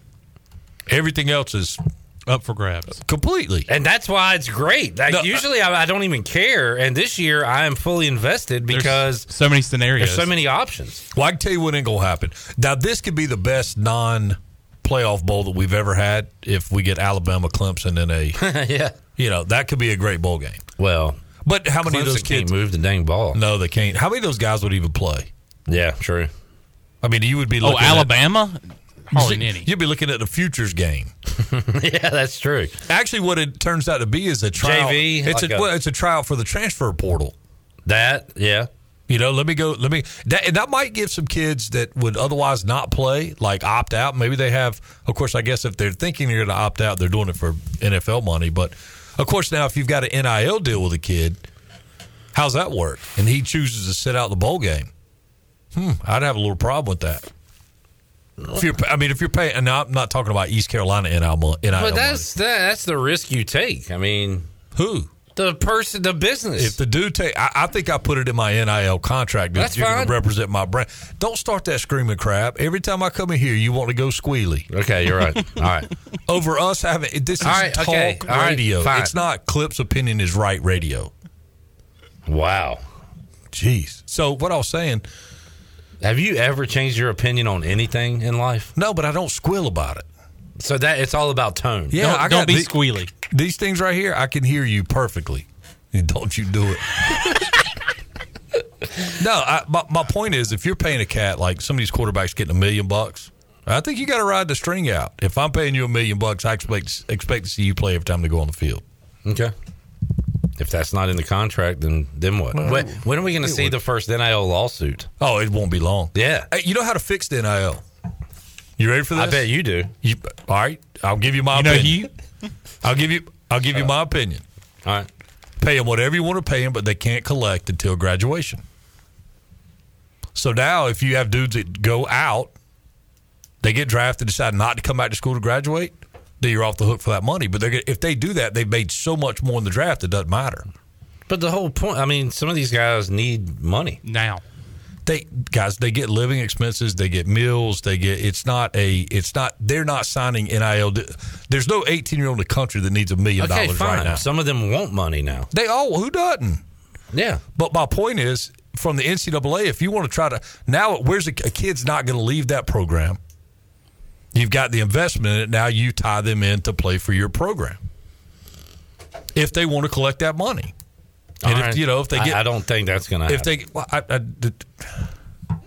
What happens if they Can decide I to still enter I the not- transfer Can portal? I respond to what you say? Sure, How do you want this to work? Can we go to break? What'd you say, Chan? I was just saying, what, what happens if they decide midway through to enter the transfer portal? What Then they- happens? They, walk away from the cash. Okay. That's my whole thing. Is it's, it's I'm making a commitment to you, And maybe they can get another offer somewhere else. and that would be why they would do it. So maybe they'd walk away from two million because they get four million somewhere else. But that means I'm not on the hook for for, for the two million, right? Well, I just, mean, just don't pay to start with. Then, if you're that work, I mean, what do you care if the guy graduates? uh, would like to have him for the length of his eligibility. Okay, well, lessen the money and just have him for one year Well, you just made the big fact that they want money, so you got to pay them what the market is bearing. for a year. These are year to year deals. They're not long term contracts. and that is the flaw in it. All right. That- I don't. I don't see the flaw. I don't. You don't see the flaw for a kid can show up, play in your program, get paid for one year, then get a higher bid and go somewhere else. And you don't see how that in, absolutely insults the integrity of your program. Well, sure. It's not. Yes, that is not a positive thing No, and that, that's my for point the is that for you, the program for the team. Yeah, you can fix that by saying, "Hey, they're going to pay you a million. We're going to pay you a million and a half, but we're going to pay you that million and a half upon graduation." All right. I, I so now, if you did it, you know, you played your three years, you made an extra million and a half dollars. Mm-hmm. All you got to do is show up and play and graduate. So That's- even if you get drafted, then you want- come back and graduate. Some of these guys graduate in like two years. Then they get their money. All right, so now you're incentivizing great, like good grades. Get it done. Graduate two and a half part. Because at that point, you're out of eligibility.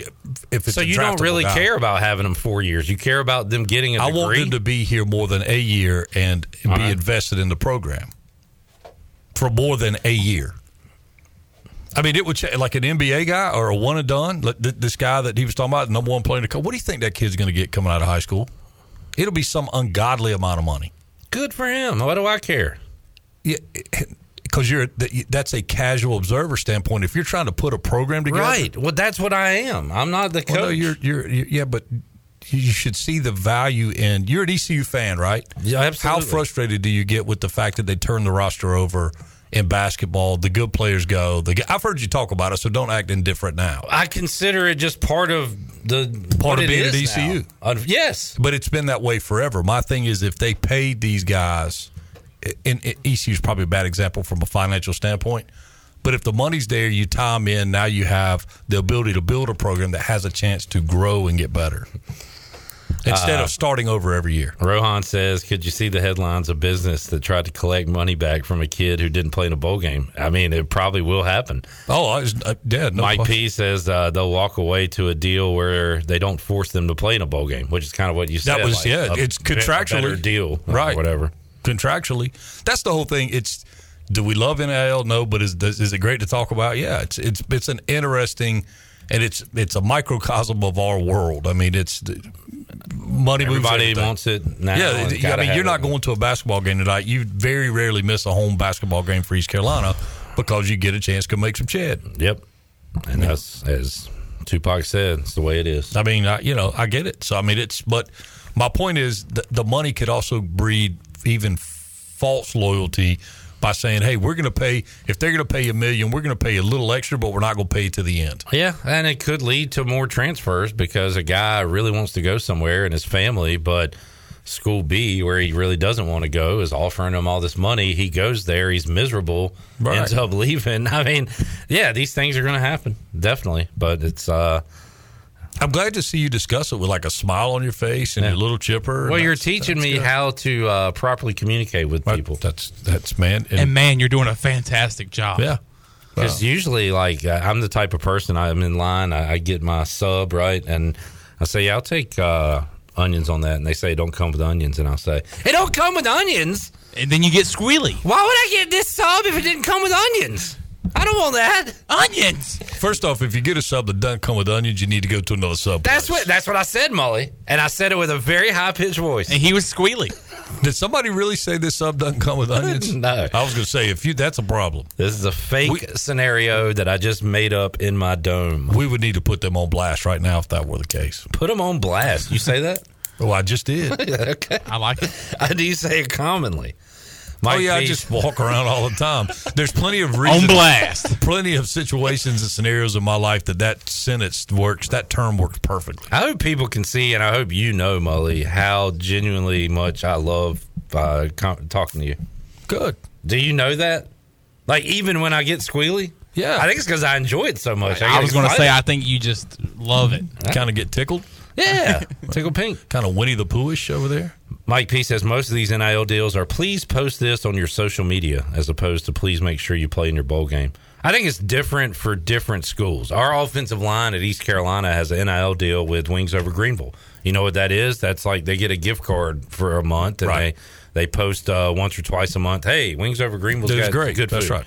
Now at Alabama or somewhere, They get a Wings Over Greenville franchise. yeah. yeah. yeah. So They get a share in the, the company. I It's- mean, it's- it's, it's a different deal, and that's what I'm saying. That's it's unfortunate, but again, all this stuff we speculate with NIL really, sad to say, doesn't much apply to East Carolina because it's just not. We can't dip our toe in that pool in the pool of Alabama or any of the other thirty or forty that we could sit here and name. What do you say to the statement that it's always been this way? Now it's just up front. Do you think it? I don't think it's quite been to this Right. extreme. When you when you're organizing collectives that are aimed at raising money, and basically these collectives are, for lack of a better better way to put it, they're agents for for these players. So there's the, you know the collective is going out to businesses. Hey, we can get you uh, you know Holton Ahlers to come advertise for your car lot or whatever, and they pay the collective to collect. And so it's it's it really has so little to do with the on the surface it has so little to do with the school and everything in the world to do with private advertisement. Mm-hmm. And I'm a huge fan of a kid like uh, if if they sell a bunch of Holton Ahlers jerseys, Right. I absolutely think that kid should get that. Yes. I've heard where uh, basketball programs, one in particular, um, they're doing they do smoothies. They're, they have and they so they they have smoothies named after players, and the kid gets a dollar a smoothie. So you know, if you want it, man, look, I'm a That is kind of cool. That's like, hey, that's yeah. that makes sense. But- if, if a dude's on a video game, he should absolutely get that. You know Yeah. that that that's he's that's his name, image, and likeness. But when it's part of the package, be it recruiting package or, or compensation package, however you want to look at it, um, Uh, that's I mean you've crossed the line. But in answer to your question, I do think it's happened at the at, at in some levels more than others. the SEC. but never well and i you know probably even down a little further than that but i but i don't think it's been to this magnitude because now that kid can post on social media you know five million dollar deal with nike or whomever just i mean gatorade just signed a, an athlete i mean you, you that, when those things start going out that is exactly what gatorade wants right that's the cheapest advertising they could have get to, to it's no different than mr beast yeah he can walk in I mean, you know, one of his first deals that kind of put him on the map, at least in my family, was the ordered a cup of water and left what ten grand or whatever at Sub Dogs. Ten thousand dollars got him how many likes Wow, and yeah. follow? You know, Yeah. it's a very inexpensive way to generate that traffic.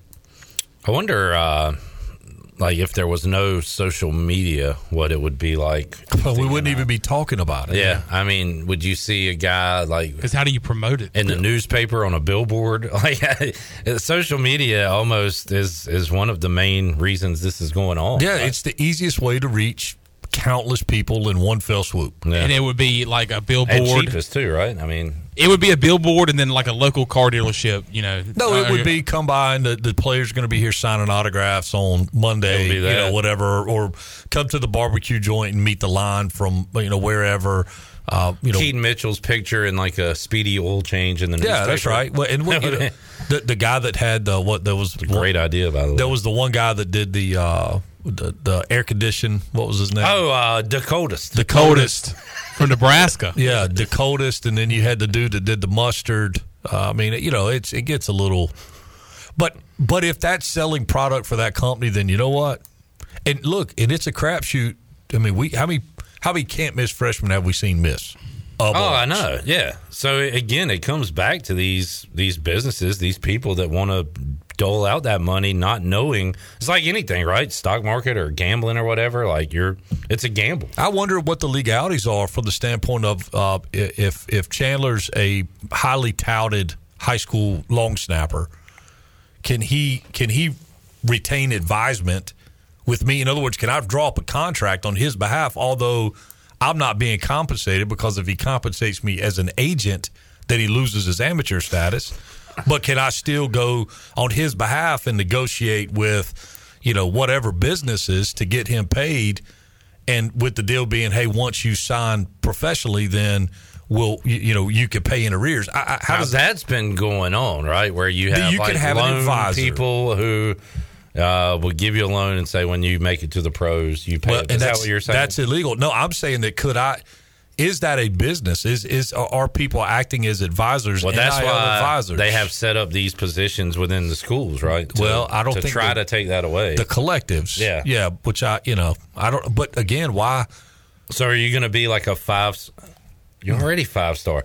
You got five star virtual new business, five star advising, No, where you advise five stars and get some of their cash. I, I I don't have the heart to take their cash. And then you could get like uh, five wings a week from uh, an offensive lineman. Now, Noah wings, Henderson. I won't take cash, but if I get wings, look, with my crowd, my crowd can eat some wings. yeah, you'd you wouldn't eat any of them. No, I wouldn't even touch them. All right. Hopefully, I get to smell them. You want to do one more segment? I mean, I, you know, I was hoping you'd say that. Molly, this is one of the best segments we've ever done Good. You know why? Because I, I do know why. Because, yeah, I'll let you say it. You're being a consummate professional right now, and that's that's it's. You're being civil. It, don't mess it up, Chandler. Let's, Let's take a break. We'll come back. More with Mully to wrap up the hour. Bryce Williams joining us at 5 o'clock. More to go on Pirate Radio Live after this.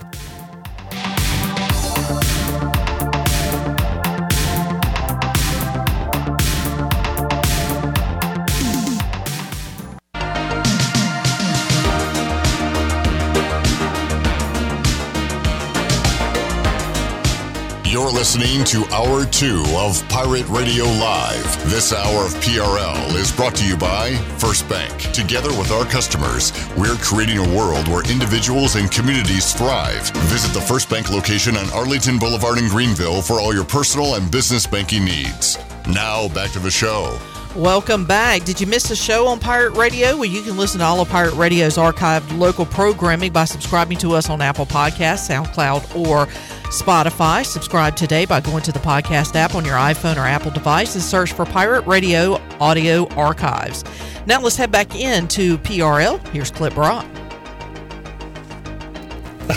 Back with you, Pirate Radio Live on a Tuesday. Opener. Yeah, tipping it off tonight. Opening day, yeah. Michael Schwartz taking over the basketball program. Pirates are an underdog to Mercer, Mully. I, yeah, I, I don't know enough. Of course, it doesn't sound like anybody knows anything No. about. it. So I, I would say I was going to say I don't know enough about either team to have an opinion, but I would think just based off of history that they probably are very evenly paired. Yeah. So, uh, but that's been the other guys wearing those uniforms. Who even knows? I mean, you know, that's the the the, the world again. The world we live in. You'll spend the first what eight ten games trying to figure out every team who's even what on you know on what team and where they came from.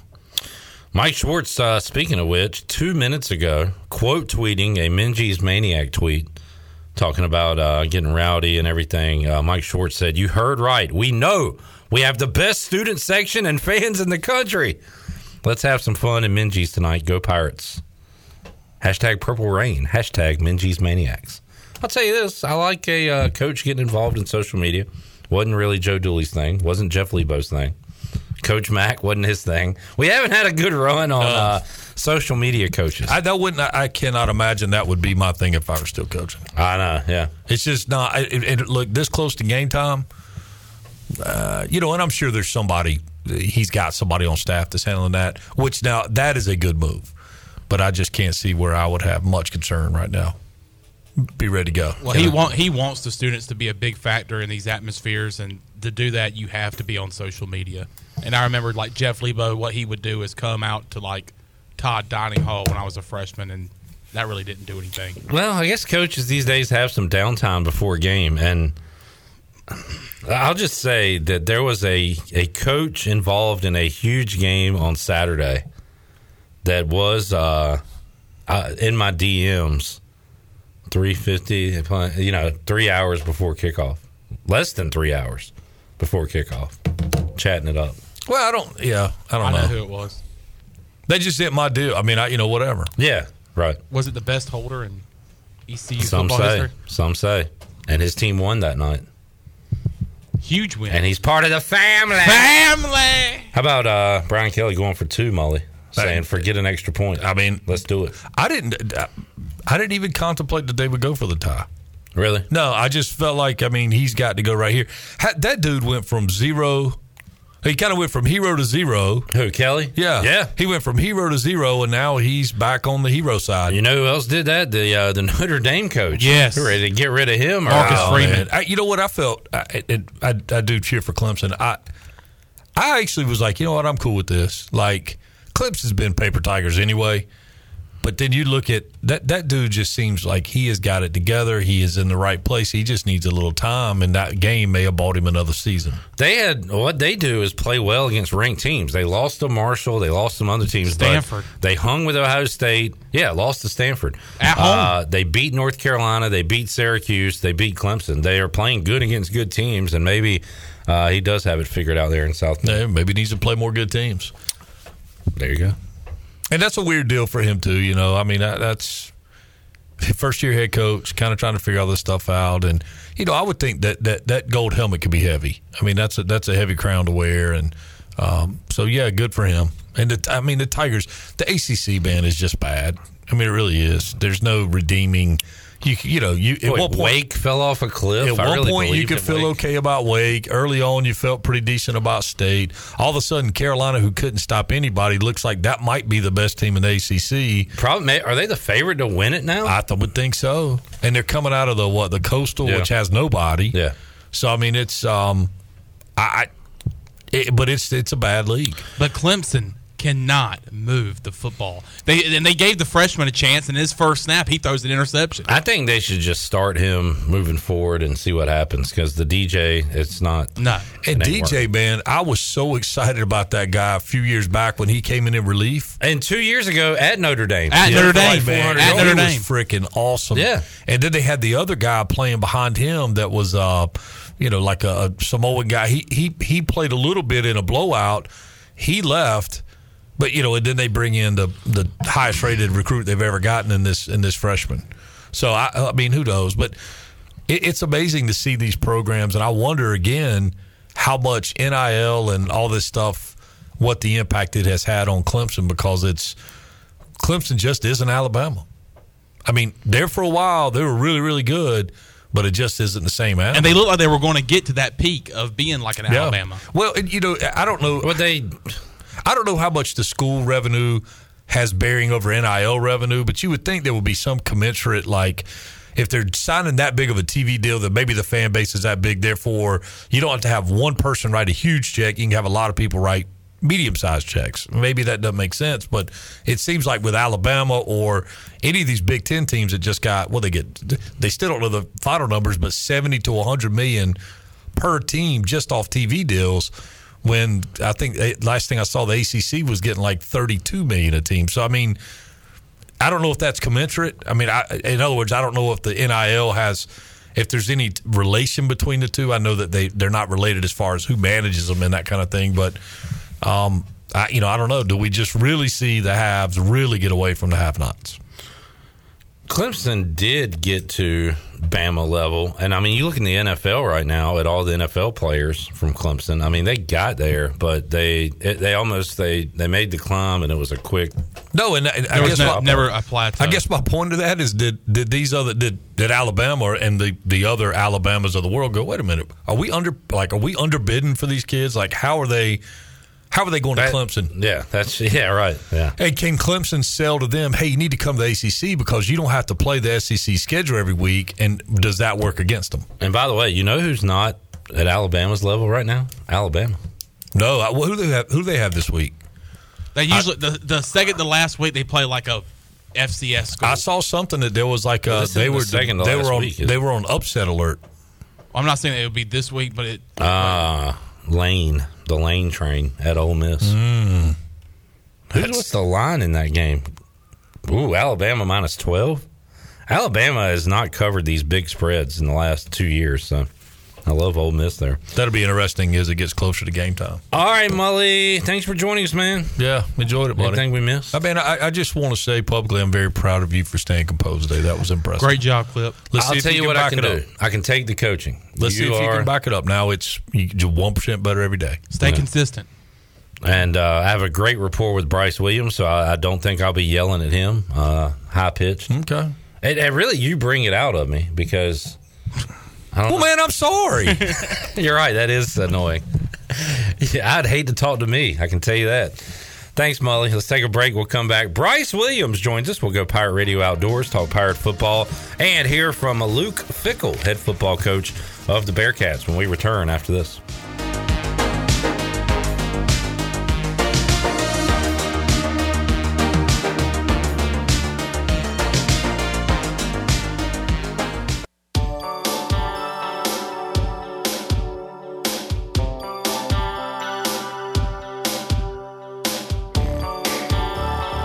Listening to Hour 3 of Pirate Radio Live. This hour of PRL is brought to you by Bud Light, reminding pirate fans to stay in the game and drink responsibly.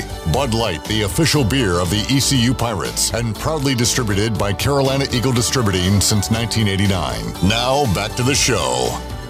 Welcome back. Quality Equipment is your full service John Deere dealer with 28 locations to serve you. Quality Equipment is open in Winterville next to Sam's Club, or you can visit qualityequip.com to find the location near you.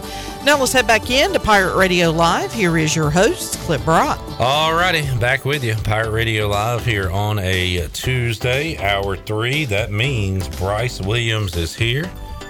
I'm here. Can we get a little uh I saw the Yeah. light. I was baptized by the fire in your touch and the flame in your eyes. I'm born to love again. I'm a brand new man. Hmm. If you need a smile, just listen to that. Yeah? You know, it that just puts a smile on your face. Brings me joy. Uh, Bryce, the Pirates and the Bearcats will go at it Friday night, 8 o'clock on ESPN 2. Mm-hmm. Pirates' second straight Friday night road game on the Deuce. They won the first one 27 24 over BYU. Um, what time is the Houston game next week? TBA. Have you heard? Oh yeah, there was like a. Have you heard I- the scuttlebutt about it? yeah, from uh, of course I saw it from y'all. It was like a six. What'd you say? Six panel or something weird. There's just di- different. Oh, a six day window as far as when they're going to oh, announce yeah. the time. And uh, yeah, it was a few options. So one of the options is 11 a.m. What? Our time. No. Too early for a football game? Yeah, that's why. Uh, well, because that's the uh, the first window of games on ESPN two, and if East Carolina beats Cincinnati, ESPN wants them in an important game on their main channels. Now, if ECU loses to Cincinnati, it's likely going to be a ESPN Plus game, which we can pick our own time, so it would be better for the fans. But if the Pirates win, it's likely going to be either 11 or uh, there was a 4 o'clock ESPNU, which is a much better Yeah. kickoff time. For about to me, if we win, um, I'd much rather take an eleven. I mean, if that's the case, then by all means, I'd be up for a win and have a bunch of uh, brass monkeys. It's tailgate. Brass monkeys, what are those exactly? Well, I learned that from uh, my old buddy Shane. Those would be uh, orange juice and a beer. Oh, okay. Yeah, mixed together, almost like Boys. a mimosa, but a beer. Beastie Boys had a song called Brass Monkey. Uh, Bryce, your uh, your mustache is not going unnoticed. I just want you to know that. Perfect. Thanks, man. You know, I was about to cut it, and I'm like, man, you know what? I'm gonna ride it out. We're about to go on a hunting trip this weekend, and I said, you know what? maybe it'll bring me good luck. You know, so I'm gonna ride it out. Depending on how it looks, maybe Sunday. I mean, it may, maybe just haven't given it a chance. You know. Yeah. You got it's one of those things that when I get one too, it's tough to look at.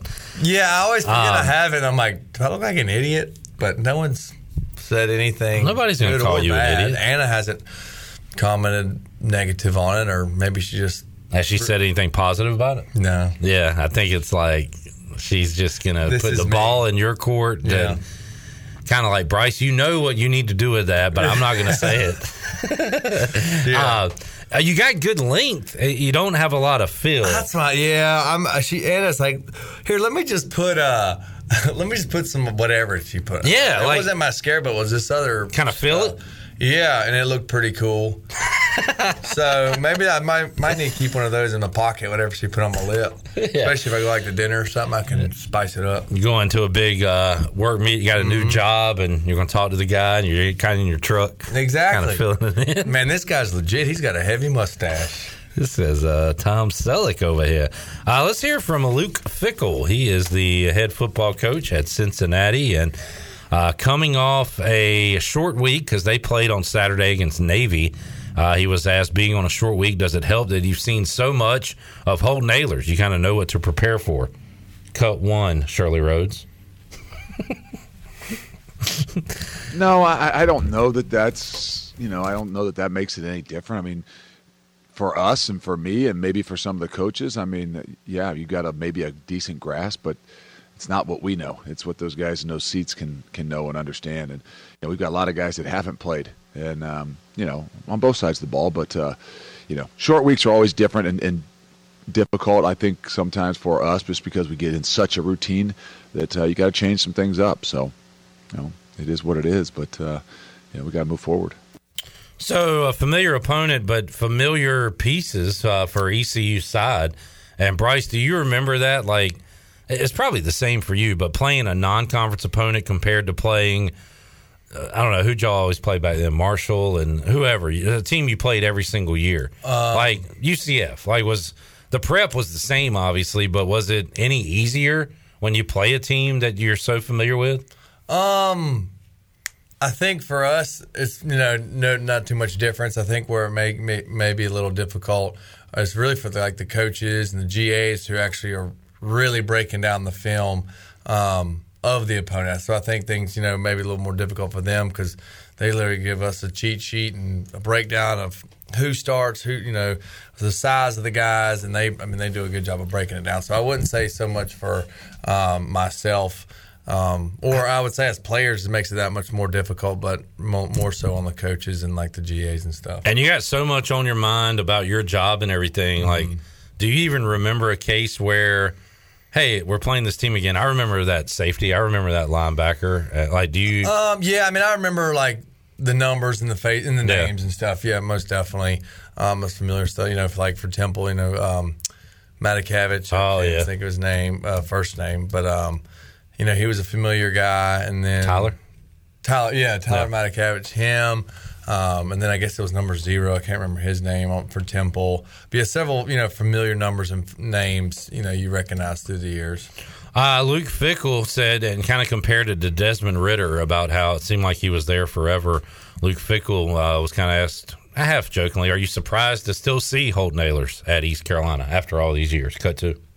Um, obviously, it's the uniqueness of what, where college football is right now, and he's taking advantage of uh, of that. And um, you know, I guess it's a great thing. We've got some guys. You know, we got a Wilson Huber that's in his sixth year, and, and some guys that have taken incredible advantage of, of some extra opportunities to continue to play the game, and you know, maybe even get a couple extra degrees. All right, I'm going to set up this question Luke Fickell was asked, and then I'm going to ask Bryce Williams the same question and see how he answers it. Uh, Luke Fickell was asked, Is East Carolina doing anything differently right now during this three game winning streak that they weren't doing earlier in the year when they were losing some games? Cut three. They, they've won the close games. They've won in overtime. I mean, game one with NC State. I mean, that's his. I mean, that could have gone either direction at any point in time.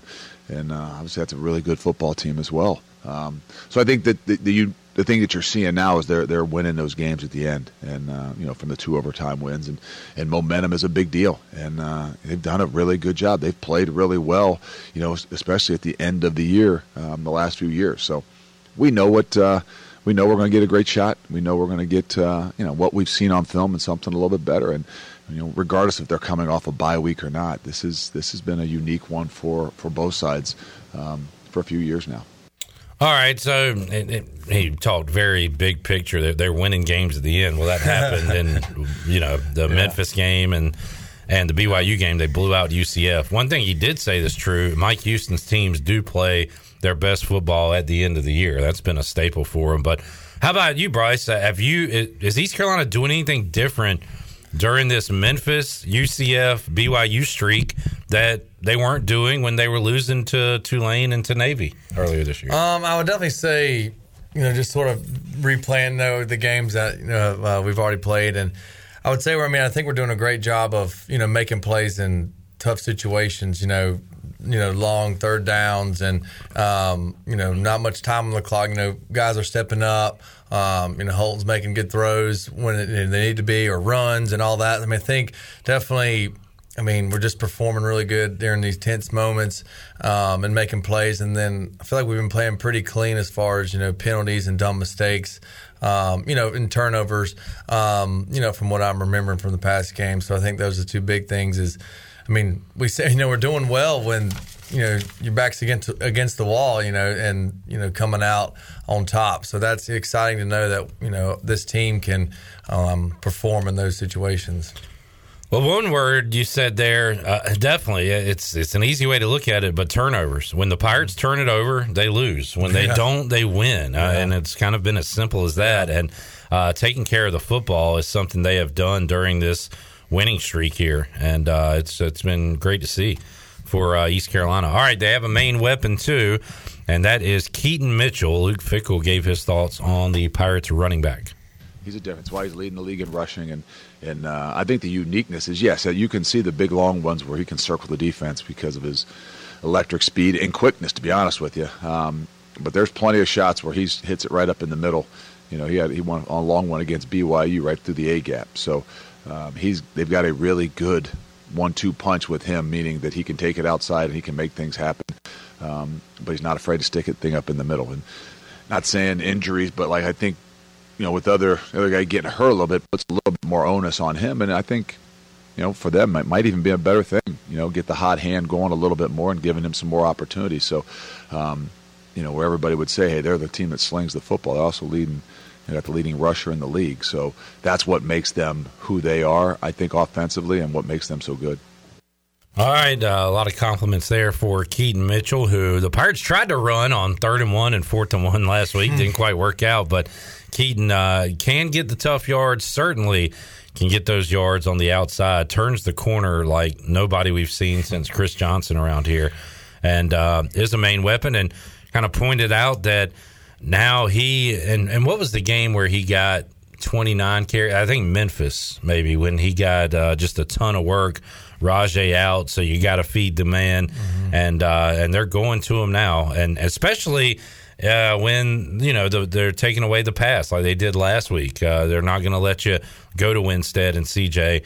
ECU has shown that they will lean on them. They'll rely on Keaton Mitchell to be the, the bell cow there. Oh yeah, and one thing that uh, Coach Fickell said, you know, you know, feed the hot hand. I mean, you know, Keaton's obviously a well conditioned, you know, athlete, so it's probably it's going to take a lot for him to, uh, you know, really get worn down and you know out of breath. So, I mean, if he's hot, you know, keep him going until he kind of wants to pull himself out for a breather. You know, um, so I mean, obviously he breaks one for fifty. He might want a little uh, break after that, but um, it is good knowing that we have Keaton out there and you know he can make the big plays. Um, and they've shown us if they stop the pass, then we'll just run it down, you know, run it down your throat and you know make yards there and um, try to keep the defense honest. Uh, football pet peeve. Uh, RG3 tweeted about this the other day. I, I, don't necessarily remember it happened with Keaton, so this is not like an ECU thing. This is a football as a whole thing.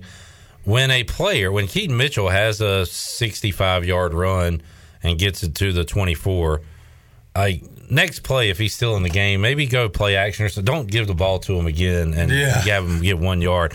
RG3 tweeted the other day when a quarterback has a long run. I don't know if he was talking about Justin Fields or who, and runs for 40 yards.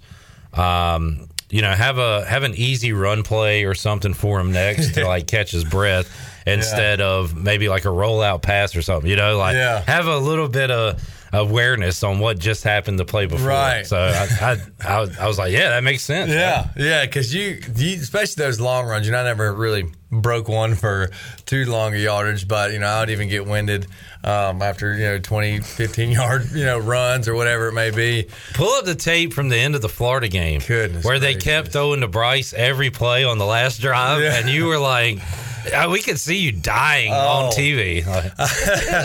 That was uh which it was great you know i was in the zone ready Yeah. to go and then uh well i may i've probably said on the said it before but i you know i was definitely tired but i wasn't go, come, gonna come out of that game or nothing i was gonna Yeah. go till i passed out and i got tackled and JT helps me up, and I'm laying on my back, breathing hard. I asked JT if he was okay. And, You okay, bud? And uh, it, that was funny. That, that just shows kind of. and of course, that's at the end of the game, two minute drill. Like you got to go. It doesn't matter. Oh yeah, you, just got to go. Yeah, I mean, thank goodness we worked on.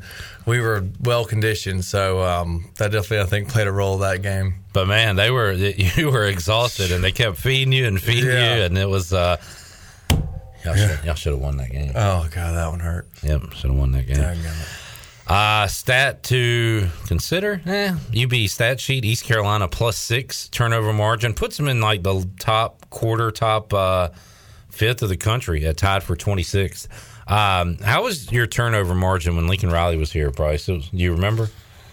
I think. I mean, we won a bunch of games. I think we were did fairly well as far as um, you know, not turning the ball over. Because this is a pretty insane stat. Uh, USC has turned the ball over twice this year. Jeez. They have forced 18 for a nation leading plus 16 turnover margin.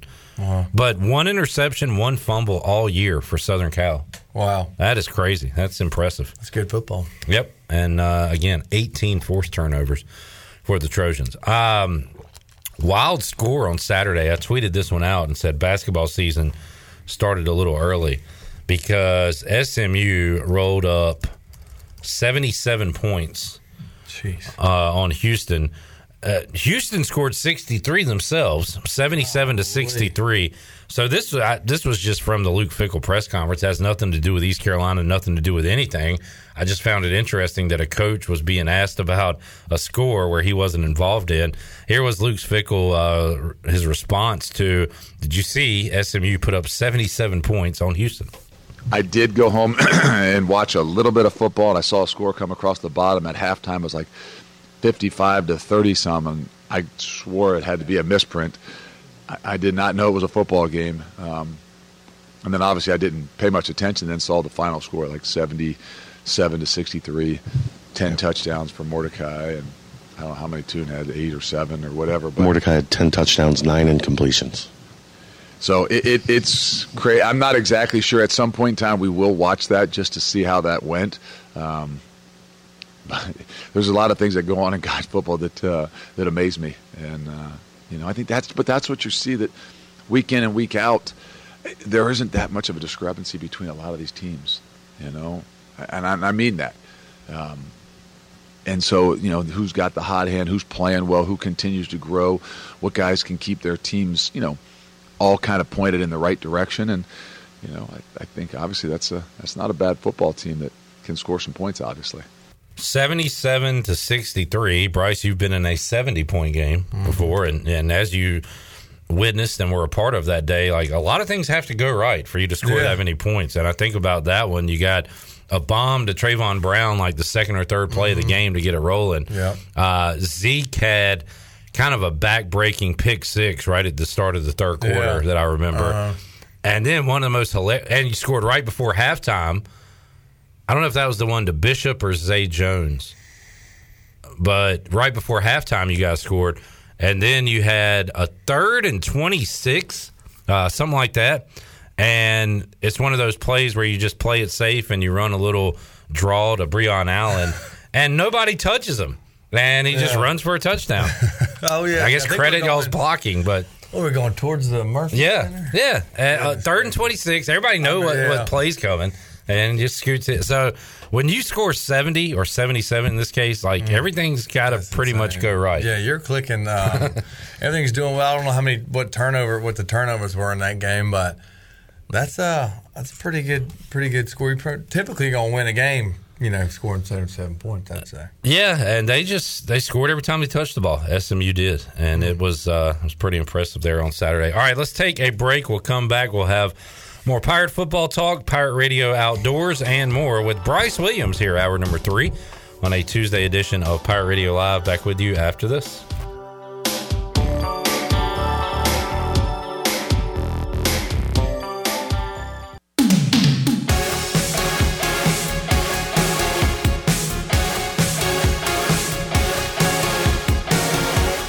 You're listening to Hour 3 of Pirate Radio Live. This hour of PRL is brought to you by Bud Light, reminding pirate fans to stay in the game and drink responsibly. Bud Light, the official beer of the ECU Pirates, and proudly distributed by Carolina Eagle Distributing since 1989. Now, back to the show. Welcome back. At Angel Oak, they continue to make customer service a number one priority. A local mortgage advisor is the key to your transaction success. The combination of their local team's experience and Angel Oak's wide offerings of products from standard conventional, government, and portfolio loans has something for every financial situation. For more information, call Talbot Green, Braxton Green, Joanne Weir, or Wanda Hager at 751 2060. Now let's head back in to PRL. Here's Clip. Back with you here on Pirate Radio Live. We sent our guy Chan Man out with the big dog Glenn Griffin, get a little uh, football practice audio in, and also uh, surely some hoops as they'll be in Minges tonight. East Carolina taking on Mercer, the Bears of Mercer, a one and a half point favorite over the Pirates tonight. And the only thing I can tell you about Mercer is uh, they beat Duke in the NCAA tournament one year. What year was that? Mercer. I always played a joke and s- called Mercer Mercer. Was it Don't want to get to Mercer. 2016? Uh, 2017? Something like that? 2014. Oh, it was well, okay. It was longer than that. ago. Yep, March 21st, 2014. Uh, Bryce, where is Mercer located? What state? I'm gonna go. I'll give you a hint. They're in the. Um, Is in the Midwest? are they in the SoCon? Let's see. So I believe they're in the Southern Conference, but let me make sure. Yeah, they're in the Southern Conference. So there's Does that clue. even mean anything these days? This does, yes. Okay. I'm gonna go Mercer. Is Good question, in, but yes, it does. um, I'm gonna. Can I get? Uh, I guess the Southern Conference is my region. I'm gonna go for um, lucky guess, and they're in Georgia. That would be correct. Oh man, My clue was going to be they're in a city called Macon, Macon, Georgia. You familiar with that? it sounds somewhat familiar, but um, not really. I've been to Macon, Georgia before. Shirley, wasn't there like a minor league? Was it hockey team? Billy Weaver always talks about this. Uh, the Macon Whoopee. Did I make that up? Uh, I have no idea. I was thinking making bacons, but There you go. Oh, a whoopee is a, uh pelican. Oh, I never knew that. Bird. So it's a play on words, and they have the the bird there as a uh, I mean, it's a genius name. yeah, making whoopee. It's a team in the Kind of fun to say. oh, a now defunct team. They played until 2001. Oh. Bring back the whoopee. Yes, I agree. Yeah. That's a hat all of us would wear. yeah, that's pretty cool. Need that hat. All right, Bryce. Uh, let's head. You gonna head outside? We can go outside. Let's go outside. Outside. See what's going on. Pirate Radio Outdoors here on a Tuesday. Uh, boy, it has been hot, but it has uh, cooled off a bit. So, what does the temperatures lately mean for uh, what you've been doing outdoors? Well, I went, you know, deer hunting ideally, and like this time of year, the rut, you know, people, oh man, cooler temperatures, um, you know, we'll get the does, I guess, uh, receptive, I guess is the term you can call it, aka, I guess, in heat. And um, normally, like, oh, you know, the, needs to cool off before that rut really kicks in, um, and things like that. So I've been kind of hesitant getting in the woods, but I did go in the woods Thursday because I had a good wind, and I said, well, you, you never know. You know, deer got to move, they got to eat. So I was in the woods and was able to see finally a buck in the you know while I was hunting, which was nice. typically, all I've seen is like um, just does. So uh, he was looked like he was seeking. He was on a mission, find a doe. Um, he wasn't a shooter, so um, you know I passed him up. But it was actually it was good to see um, a buck in the woods while I was actually hunting, and um, you know hopeful for um, these cooler temperatures to stay on, and that hopefully the rut really gets going. And uh, start seeing a lot more activity on my camera as far as bucks and um, but there could be a shooter around, the- you know, shooter in the woods. They're just not going by the camera because obviously I'm only covering a small portion of um, the land. So I'll be ready to get in the woods when it cools off again. Um, and then this weekend, since it was warm, figured well let's you know go fishing. So I went fishing with one of my buddies um, out in the Pamlico and started off really slow. And and he's a good fisherman, you know, knows knows stuff. So we're like, all right, what's going on now? Well, we ended up shooting across the Pamlico on the north side, and um, wind picked up.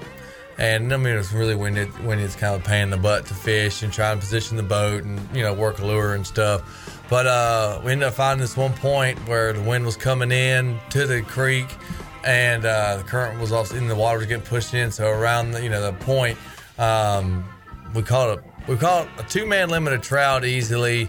Um, ended up catching a 21 inch trout, and then he ended up catching two slot redfish. So ended the, you know ended the day on a good note, and you know it's amazing how just it can flip a switch and um, the bike gets hot. So I was able to do be in the woods and the water, um, and then looking forward to this weekend that I hope I can share a story with next Tuesday. Uh, I've probably asked you this before, but uh, I'm, I've learned more about fishing and talking to you, and you're you're out there targeting a certain kind of fish, Mhm. right? So, Yeah. how rare, how often do you target? You're targeting one type of fish, and you reel it in, and it's something completely different. Uh, I mean, it, it pretty much will happen, you know, once on a trip. I mean, the lures we use um, will, you know, attract, you know, your redfish, your flounder, your, and then obviously mainly your trout. Um, you know, typically a trout's not really going to bite, bite something like a spoon. I've never had a trout either spoon or like kind of um, I guess you could call it spinner bait um, that you can use for redfish and things like that. But it happens, you know, pretty often. That's kind of fascinating, though, that the, there's been so much, I guess, trial and error over these decades and Oh, yeah. centuries that now they know what each fish Oh, for sure. wants and yeah, tastes. most definitely. And, uh, I forgot about you know uh, striper. You know, catch striper on a mirror lure. I get. I don't know really what it is about trout really honing in on. Well, trout and redfish pretty much will eat the same thing, and rock or striper. You know, top water, all three will eat. I've had a flounder sky up and eat top water. So have you you've been like have you ever been like like wow that's shocking that this is on the other end of this hook Um, right or no, not so Not much. really. I mean, you're obviously wanting to catch trout, and I mean, if you catch a 23 inch redfish, it's still fun. But you're like, doesn't really, you know, it's so that's luck you're in it for skill is that is that what you're saying like Um, nah no, not so much skill because you're not sure. You're fishing in the same areas Yeah. where you think trout will be, you know, um, honing in on. Um, like for instance, my his grandpa they went fishing this weekend, and he just had a, you know a little jig head trout fishing, probably about a four inch size bait, and they ended up catching. I'm assuming it was a 40 inch drum on a trout rod. okay You know, and uh, but yeah, I mean, you hone in on certain you know tactics and areas of the water to try and get your fish. But I mean, all, majority of them all hang out in the same area. Um, you know, but normally, like if you're catching trout, you know, they'll normally be schooled up. Maybe the redfish, we ended up catching two redfish off that point. But um, typically, where like they're schooled up, that's where you're going to catch. But it's just a matter of hunting them down. But you don't want to catch a bluefish; those are aggravating. okay don't want to catch king- a unless you're bluefish. kingfishing. Um, Alex, I'm proud of myself. I remembered what you reminded me of before you. I saw that you reminded me of it, uh, and we'll get to that in a moment. John is asking, has Bryce ever done any swan hunting? Oh, So- those, those beautiful creatures. So it's funny you asked that because I did get a swan permit to hunt this hunt hunt one this year. You know, only get one. Um, you have to draw for it. So it'd be me, my buddy Hunter, and then Jay. Maybe one more person. So Your buddy Hunter, huh? Yeah. What a name. So uh, I actually will be hunting, going on some uh, swan hunts this year. So to hopefully get one. So Where do you go for that? Um, I think we're going somewhere in Pamlico County or Hyde County. All right, so that's a good question though. Like, well, we've talked turkey, we've talked duck, obviously, swan. What other uh, species of birds like have you hunted or Uh, well, or can you? we hunt? have we said turkey already. Yeah. Swan. Are there any others out there? Yeah, between your ducks, you can hunt crows. Hmm. It's kind of a maybe so. Uh, How, what's a peasant? Pheasant? a pheasant. A pheasant. Uh, I'm a peasant. What's a pheasant?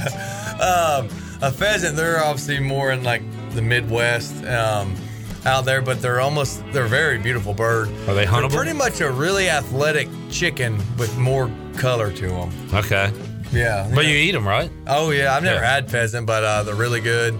Um, I'd like to go on a pheasant hunt. You know what? South Dakota, you know, is a big, a really popular spot or state that. Um, let's see, that's that's a grouse. Quail. How about yeah, a quail? Uh, never been quail hunting. You got grouse. Um, oh, that is a weird looking thing. It's like a Yeah, those colorful are turkey or something. Like a another Chicken? really athletic chicken. really Pretty athletic much. chicken. Uh, there's like woodcocks you can um, hunt. There's a pheasant. Quail. Quail. Snipe. Do you eat that? Yeah. As far as I'm, I've never have Turkey. There's your woodcock. Okay. So I mean, there's definitely there's a lot more birds I, ain't, sh- I haven't shot yet, but uh, I've got to get my, I guess, get my uh, quantities up on some waterfowl maybe before I start exploring. And Bryce, uh, you need to talk to somebody with more knowledge than me. But I'm, I think the uh, seagull population is out of control. If we could uh, get you out on Honestly, the beach yeah. to take out some And of you know them, it's like illegal to shoot them things, which is crazy. I'm like, why do I mean they they clean up and I guess they're kind of like the vulture of the beach. they clean up the beach from uh, everything people leave out there. They Yeah, clean then it people up. leave up, and then The problem is they clean it up while you're trying to eat. Exactly. I no lie. This uh, this was actually um, this weekend. We were out in the creek, and this seagull flew over. and I was fishing, and then sure enough, uh, he crapped in you know in the air and, sc- and landed just a foot off the boat. I mean, like in front of me. So he almost cr- crapped on me, and I swear he did it out of spite. Yeah. You don't just crap randomly like over a boat. And he's like, "Hi, y'all can't shoot me." Yeah. Which you could, but it would be. I wouldn't. You'd get arrested and go to jail. If someone caught you, and, you know, that's why you don't post those pictures. He's kidding. A taunting seagull. Yeah. Tyler says, "Does Bryce have any spots in Forsyth or Davie County to fish?" Uh, well, I'm from Davidson County. Uh, the best thing I could tell you would be High Rock. High Rock Lake, or the Yadkin River. The Yadkin River. All right, uh, this is what I reminded myself of. So I got this from two people this week. Uh, Terrible Maps on Twitter put up the use of dang in the United States. It's a heat map, and uh, surprisingly, Pitt County ain't even in there. So I mean, Pitt County is in the yellow, but what I find interesting is because Bryce is raising the Pitt County score, but point on the map where you grew up, Bryce. I grew up about oh yeah, clearly right in the middle of the red. deep red. so yeah. it got you good. Yeah, dang got me. And now you're bringing it over to here uh, to the folks on the east side. I'm trying, trying to start a new trend. Dang is uh, very prevalent in western North Carolina, southern North Carolina, throughout South Carolina, Georgia, uh, Bama, Mississippi, Tennessee. What's that, Arkansas? I think it's Arkansas. Northern Louisiana. Northern, yeah. Just about all of Oklahoma and the north half of Texas. Huh. I wonder who did those polls. Yeah, this is probably fake, but um, South, you know. nobody in Maine or California is Huh. saying dang. What about Daggum? You know, I haven't seen that I poll. wonder if we can find that poll somewhere. Daggum. Nobody. Uh, it might just be up a street address. One tiny burgundy Yeah. dot. All right, there. All right, let's take a break. We'll come back. More to go. Pirate Radio Live here on. We never got to this point of the uh, music of the uh, Pirate Radio Outdoors music. That was a little, you know, lazy river. Yeah, okay. Just chilling. This, this is The fish aren't biting, but you don't really care kind of music. this music right here. No, it was Oh. what was playing earlier. Oh, I kind of forgot. I couldn't even notice. it. You were so much in the I, I was gonna say this music could go along like after you kill a deer. It's like a celebration dance. So when you're out there hunting, obviously you don't have music playing, right? No. What's uh do you have any fishing music to get you in the mood? You know, so I used to. I we go. used now I just need to be on a boat. Yeah. Yeah, this is what I was talking about. You're on a Calm you're on a boat. This is lazy It's river. just a This lazy nice. river. Fish aren't biting. You don't care. chilling, you you got a beer or nothing to do all day but sit here and, And wait hang for the fish to bite. Would if you had music playing, would those vibrations affect the fishing? So I used to actually Great have question a little. by me. Yeah, it was a good question. So I used to be kind of a more um, music playing guy, not loud, but you know, just subtle background noise. With my buddy I fish with, um, he's uh, like I said, he is in on it. I mean, he is fanatic, and uh, we went fishing on my boat one day, and I turned the music up. You know, I probably had like on if it was a ten scale, it's probably like on like a five. And he said, "What the heck are you doing? Turn that off." You know, Wow, I'm trying to okay, fish. all right. And uh, so honestly, now when I'm fishing, I do not play music. I don't anymore. So just, I guess, it's more stealth. You know, Yeah. You know, when you're coming up to the point that you're fishing, you know, you're not gonna drive. 50 yards, and you know, f- you know, because obviously you can cast. You, you know, I cut the motor off probably Yeah. a good hundred before I get to the point. You know, Right. get to the point, and then control the motor in there. It's all about stealth. And then okay, even on top of the water, you gotta you gotta be quiet. Yeah. Interesting. All right. sound travel. It's funny because you're on the boat. Up, I mean, a boat will be like 300 yards away, and no lie, you can hear them talking. Hmm. Like sound travels on the water. Super, yeah, it's Huh. crazy. So you try to, science. You try not to talk crap about other people. You're like, what the heck? See are they that doing boat out over there? there? They don't know what they're doing over No, there. that reels up. Hey, we can hear you, buddy. Screw you. All right, let's take a break. We'll come back. More to go after this.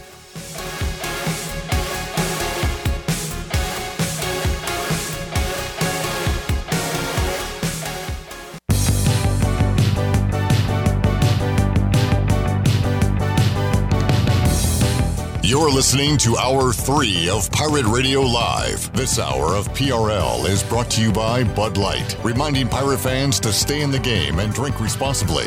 Bud Light, the official beer of the ECU Pirates, and proudly distributed by Carolina Eagle Distributing since 1989. Now, back to the show. Welcome back. Do you want to get rid of wrinkles, tighten and lift your skin, smooth your skin texture, erase veins and brown spots, and get rid of unwanted hair? Are you interested in Botox or filler? Contact the licensed professionals at Beauty Bar Medi Spa on Red Banks Road in Greenville. Free consultations available by calling 752-1406 or visiting beautybarmedispa.com. Enjoy your visit. Love your transformation. Now let's head back in to PRL. Here's your host, Clip Brock. Back with you, Pirate Radio Live. Shirley, you ever wonder why all the pins in the Pirate Radio building never have a clip on them? Yeah, it's because you break them. Oh, okay. Well, Because there's only one Whoops. clip around here. Thank you, Bryce. That was Bryce's Uh, joke. I'll give him credit for that. But I don't even notice I'm doing these things, and Bryce during the breaks like, "Hey, you uh, you break the clip off your pin there." I think it's like a it's like a nervous habit you have. yeah, I like do. because some- I'm the same way. Yeah. But I what I do is I do a lot of this. Uh, oh, I do that too. The, the clicking of either too. a click or taking the cap off and putting it right back on. Folks it's out just there a listening, nervous habit. What are your nervous Yeah. ticks? What are your nervous habits? Mine are certainly I'll, I'll Breaking click a pin. pin like this. I'll do what Shirley did: cap on, cap off. But the clip thing drives me Oh, oh, it would nuts. too. It would drive I me can't crazy. stand Does it? Yes, because I'm I will sorry. grab a pin, and if it's not broken off, it's sticking out like in an L. Oh yeah, because they'll twirl it. Or Yes. Those are the bigs. Yeah. Yes, Yeah. and it, it, it Golly. and it digs into the the joint, but you know the skin Uh-huh. between my thumb and my my pointer finger, Yeah. and it drives me crazy. And I'm like, Clip, Um, why do you? No, you don't. You don't say anything. Actually, I don't ever say anything to him about it. And I appreciate that, but also if you, I, I'm going to try to be better about that. What's another difference? The problem is I don't know I'm doing it, but I'm going to try to be better. Okay. No, it's just you know most of the time I can tell when Cliff has been messing with the pins because either it's broken off or it's bent in like a really odd Yeah. shape. And uh, so so what I'll do is like this particular pin he hasn't touched because I still have my little Yeah. piece here. And what I do is I hide this pin. See that one, I don't think I would take off. That is a No, because the cap comes off. Yeah, I wouldn't mess with that. Right, but if it was one of those pins like the one you have up there, I it. I hide them to keep him from breaking mine off. The more I think, it, like we talk about, it, the more I feel like a psychopath. You know? No, Like, because I I don't behavior. break anything, so to speak, but I do have a nervous tick. So, and and I do it with people sitting around me. Um, sometimes I'll have my foot on the, well, you know what I'm talking about, the little leg right here underneath our table, Yep. and. I have this thing where I cannot sit still. Yep. So even if I'm sitting still, my right leg is bouncing up and down, which causes the monitors to bounce, Mm. which messes with the camera. So Restless Chandler. Yeah. yeah, Chandler gets on me about that. John says I'm a leg rattler. I Yeah. am as well. I don't do it in my sleep. It's just when I'm sitting still here during the day. I just my leg has to be some some part of me has to be in motion. Bryce, uh, what are your Probably picking my finger. Yeah. my, Yeah, my- yeah, I guess do my, that. Is it my finger skin? I don't know what that I do that too. Yeah, yeah. Finger skin is. I know it's gross. Um, It's a bad habit, but I, I've never been able to break it. yeah. It's This an is- anxiety thing for me. This is gross, but if I have a bite or a scratch or something, I don't know why, but I, I got to pick Scab that scab. I got Yeah. Scab picker? Yeah. I mean, I, I, Mm. it sounds like something a child would do, but I still do it, and I, I I like to scratch it, and I don't know. It's a weird thing, man. It's I feel that's like why I I'm have that talking to gnarly my scar on my leg. psychiatrist or something. You know that gnarly scar I have on my leg for where I got bitten by a dog? Yeah. And part of it is because it, it, the disfigurement is because I kept picking at the scab. Mm. There's a lot of days around here where I'll walk out and Chandler will be like, "Dude, you're bleeding down your entire leg," and I don't even notice it because I've been like scratching my Oh, yeah. leg. Oh, yeah. All right, we're all nut jobs, people. It's just a matter of how much can you control it. Uh huh. Yeah. Well, it's just like they say in the South, we don't hide our crazy. We put it out on the porch and hand it a glass of sweet tea Exactly. Exactly. I like it. In an old rocking chair. and a roll rocking chair. We parade our crazy around. Yeah. So there you go. Bryce, uh, any other weird stuff you do we should know about? A lot of it. Don't It's ask kinda Anna. Scary to talk about, right? Don't ask Anna. Most of the time I'm loud. I would love to have Anna on the show, and we'll do. We could do the newlywed game again, Shirley, but we'll do it like for real with Bryce. Yeah, and yeah, Anna. yeah, yeah. Yeah, we could do that. Bryce would not allow that to happen, probably. I would. Yeah. But that would be fantastic. She needs to do. Yeah, I mean, I need. We need. Uh, I guess either a call in or however it needs to be. Name one habit of Bryce's that really drives you up a Mm. wall. And then we'd ask Bryce what you think she'd say, Oh, and yeah. then we ask Best- her. Yep. And it would be something different, and you'd be like, "That bothers you that much?" Like, basically, it starts a fight, and then Yeah. Which is the whole point of the game. yeah, We can try. Yeah, I'd, I'd be down for it. I can. All right. Uh, I'll talk with her. Or maybe uh, we could just con. We don't even have to really have her own. We could just get her answers to the questions. Yes. It'd be Yeah. great if we had her own, but if it'd Yeah. be easier, I could give her a questionnaire. She could fill out the answers. Yeah, that do works. it that yeah, I won't even read the questions. I'll just fold it, put it in the envelope, and say, "Fill this out." Oh, I, I look. If if I know one man of integrity, it's Bryce That's Williams. me. Yeah, no questions asked. I know that. I'm a I'm a man of my word. I was thinking more we could like email her or something, but if you'd like to hand it to her, Yeah, hand it to her. you could. And I'll just sit there and stare at it. what does she not What like is she about me? saying? I'm just thinking, what's the conversation going to be like after the game and Mm-hmm. everybody has gone home Mm-hmm. And then, and you're riding back in the car yeah, Mhm. and That's that a- conversation. It's a quiet ride. Yeah, quiet ride. and it goes about 15 minutes, Shirley, with no talking, and then finally somebody cracks. Is like, so that bothers you that much, huh? yeah. Maybe we And should then- do this. Yeah, I'm and then, up for it. you know, Anna walks in the house and Bryce comes in after, and I was, I, I didn't know you were going to, I didn't know that bothered you that Yeah. much. And then she's going to turn around and give you the death stare. Mm-hmm. You want, You'd be want like- anything to drink? No, I'm going to bed. I'll just crash on the couch then. We're going to ruin a marriage here at Pirate Radio and laugh along the way. We are sick people, Shirley. Well, we did say we A bunch of don't pin, hide our crazy. A bunch so- of pin breaking sickos around here at Pirate Radio. All right, good segment. Let's take a break. We'll come back and wrap it up when we return on Pirate Radio Live after this.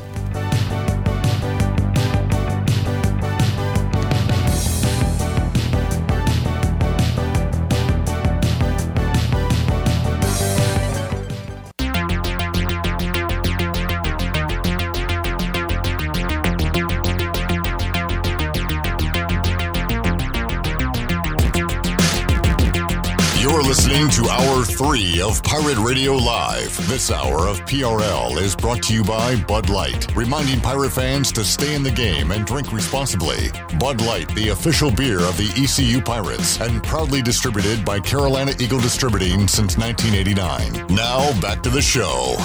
Welcome back. Uh, taking a quick look at your stock market report. The Dow was up 333 points at 33,160.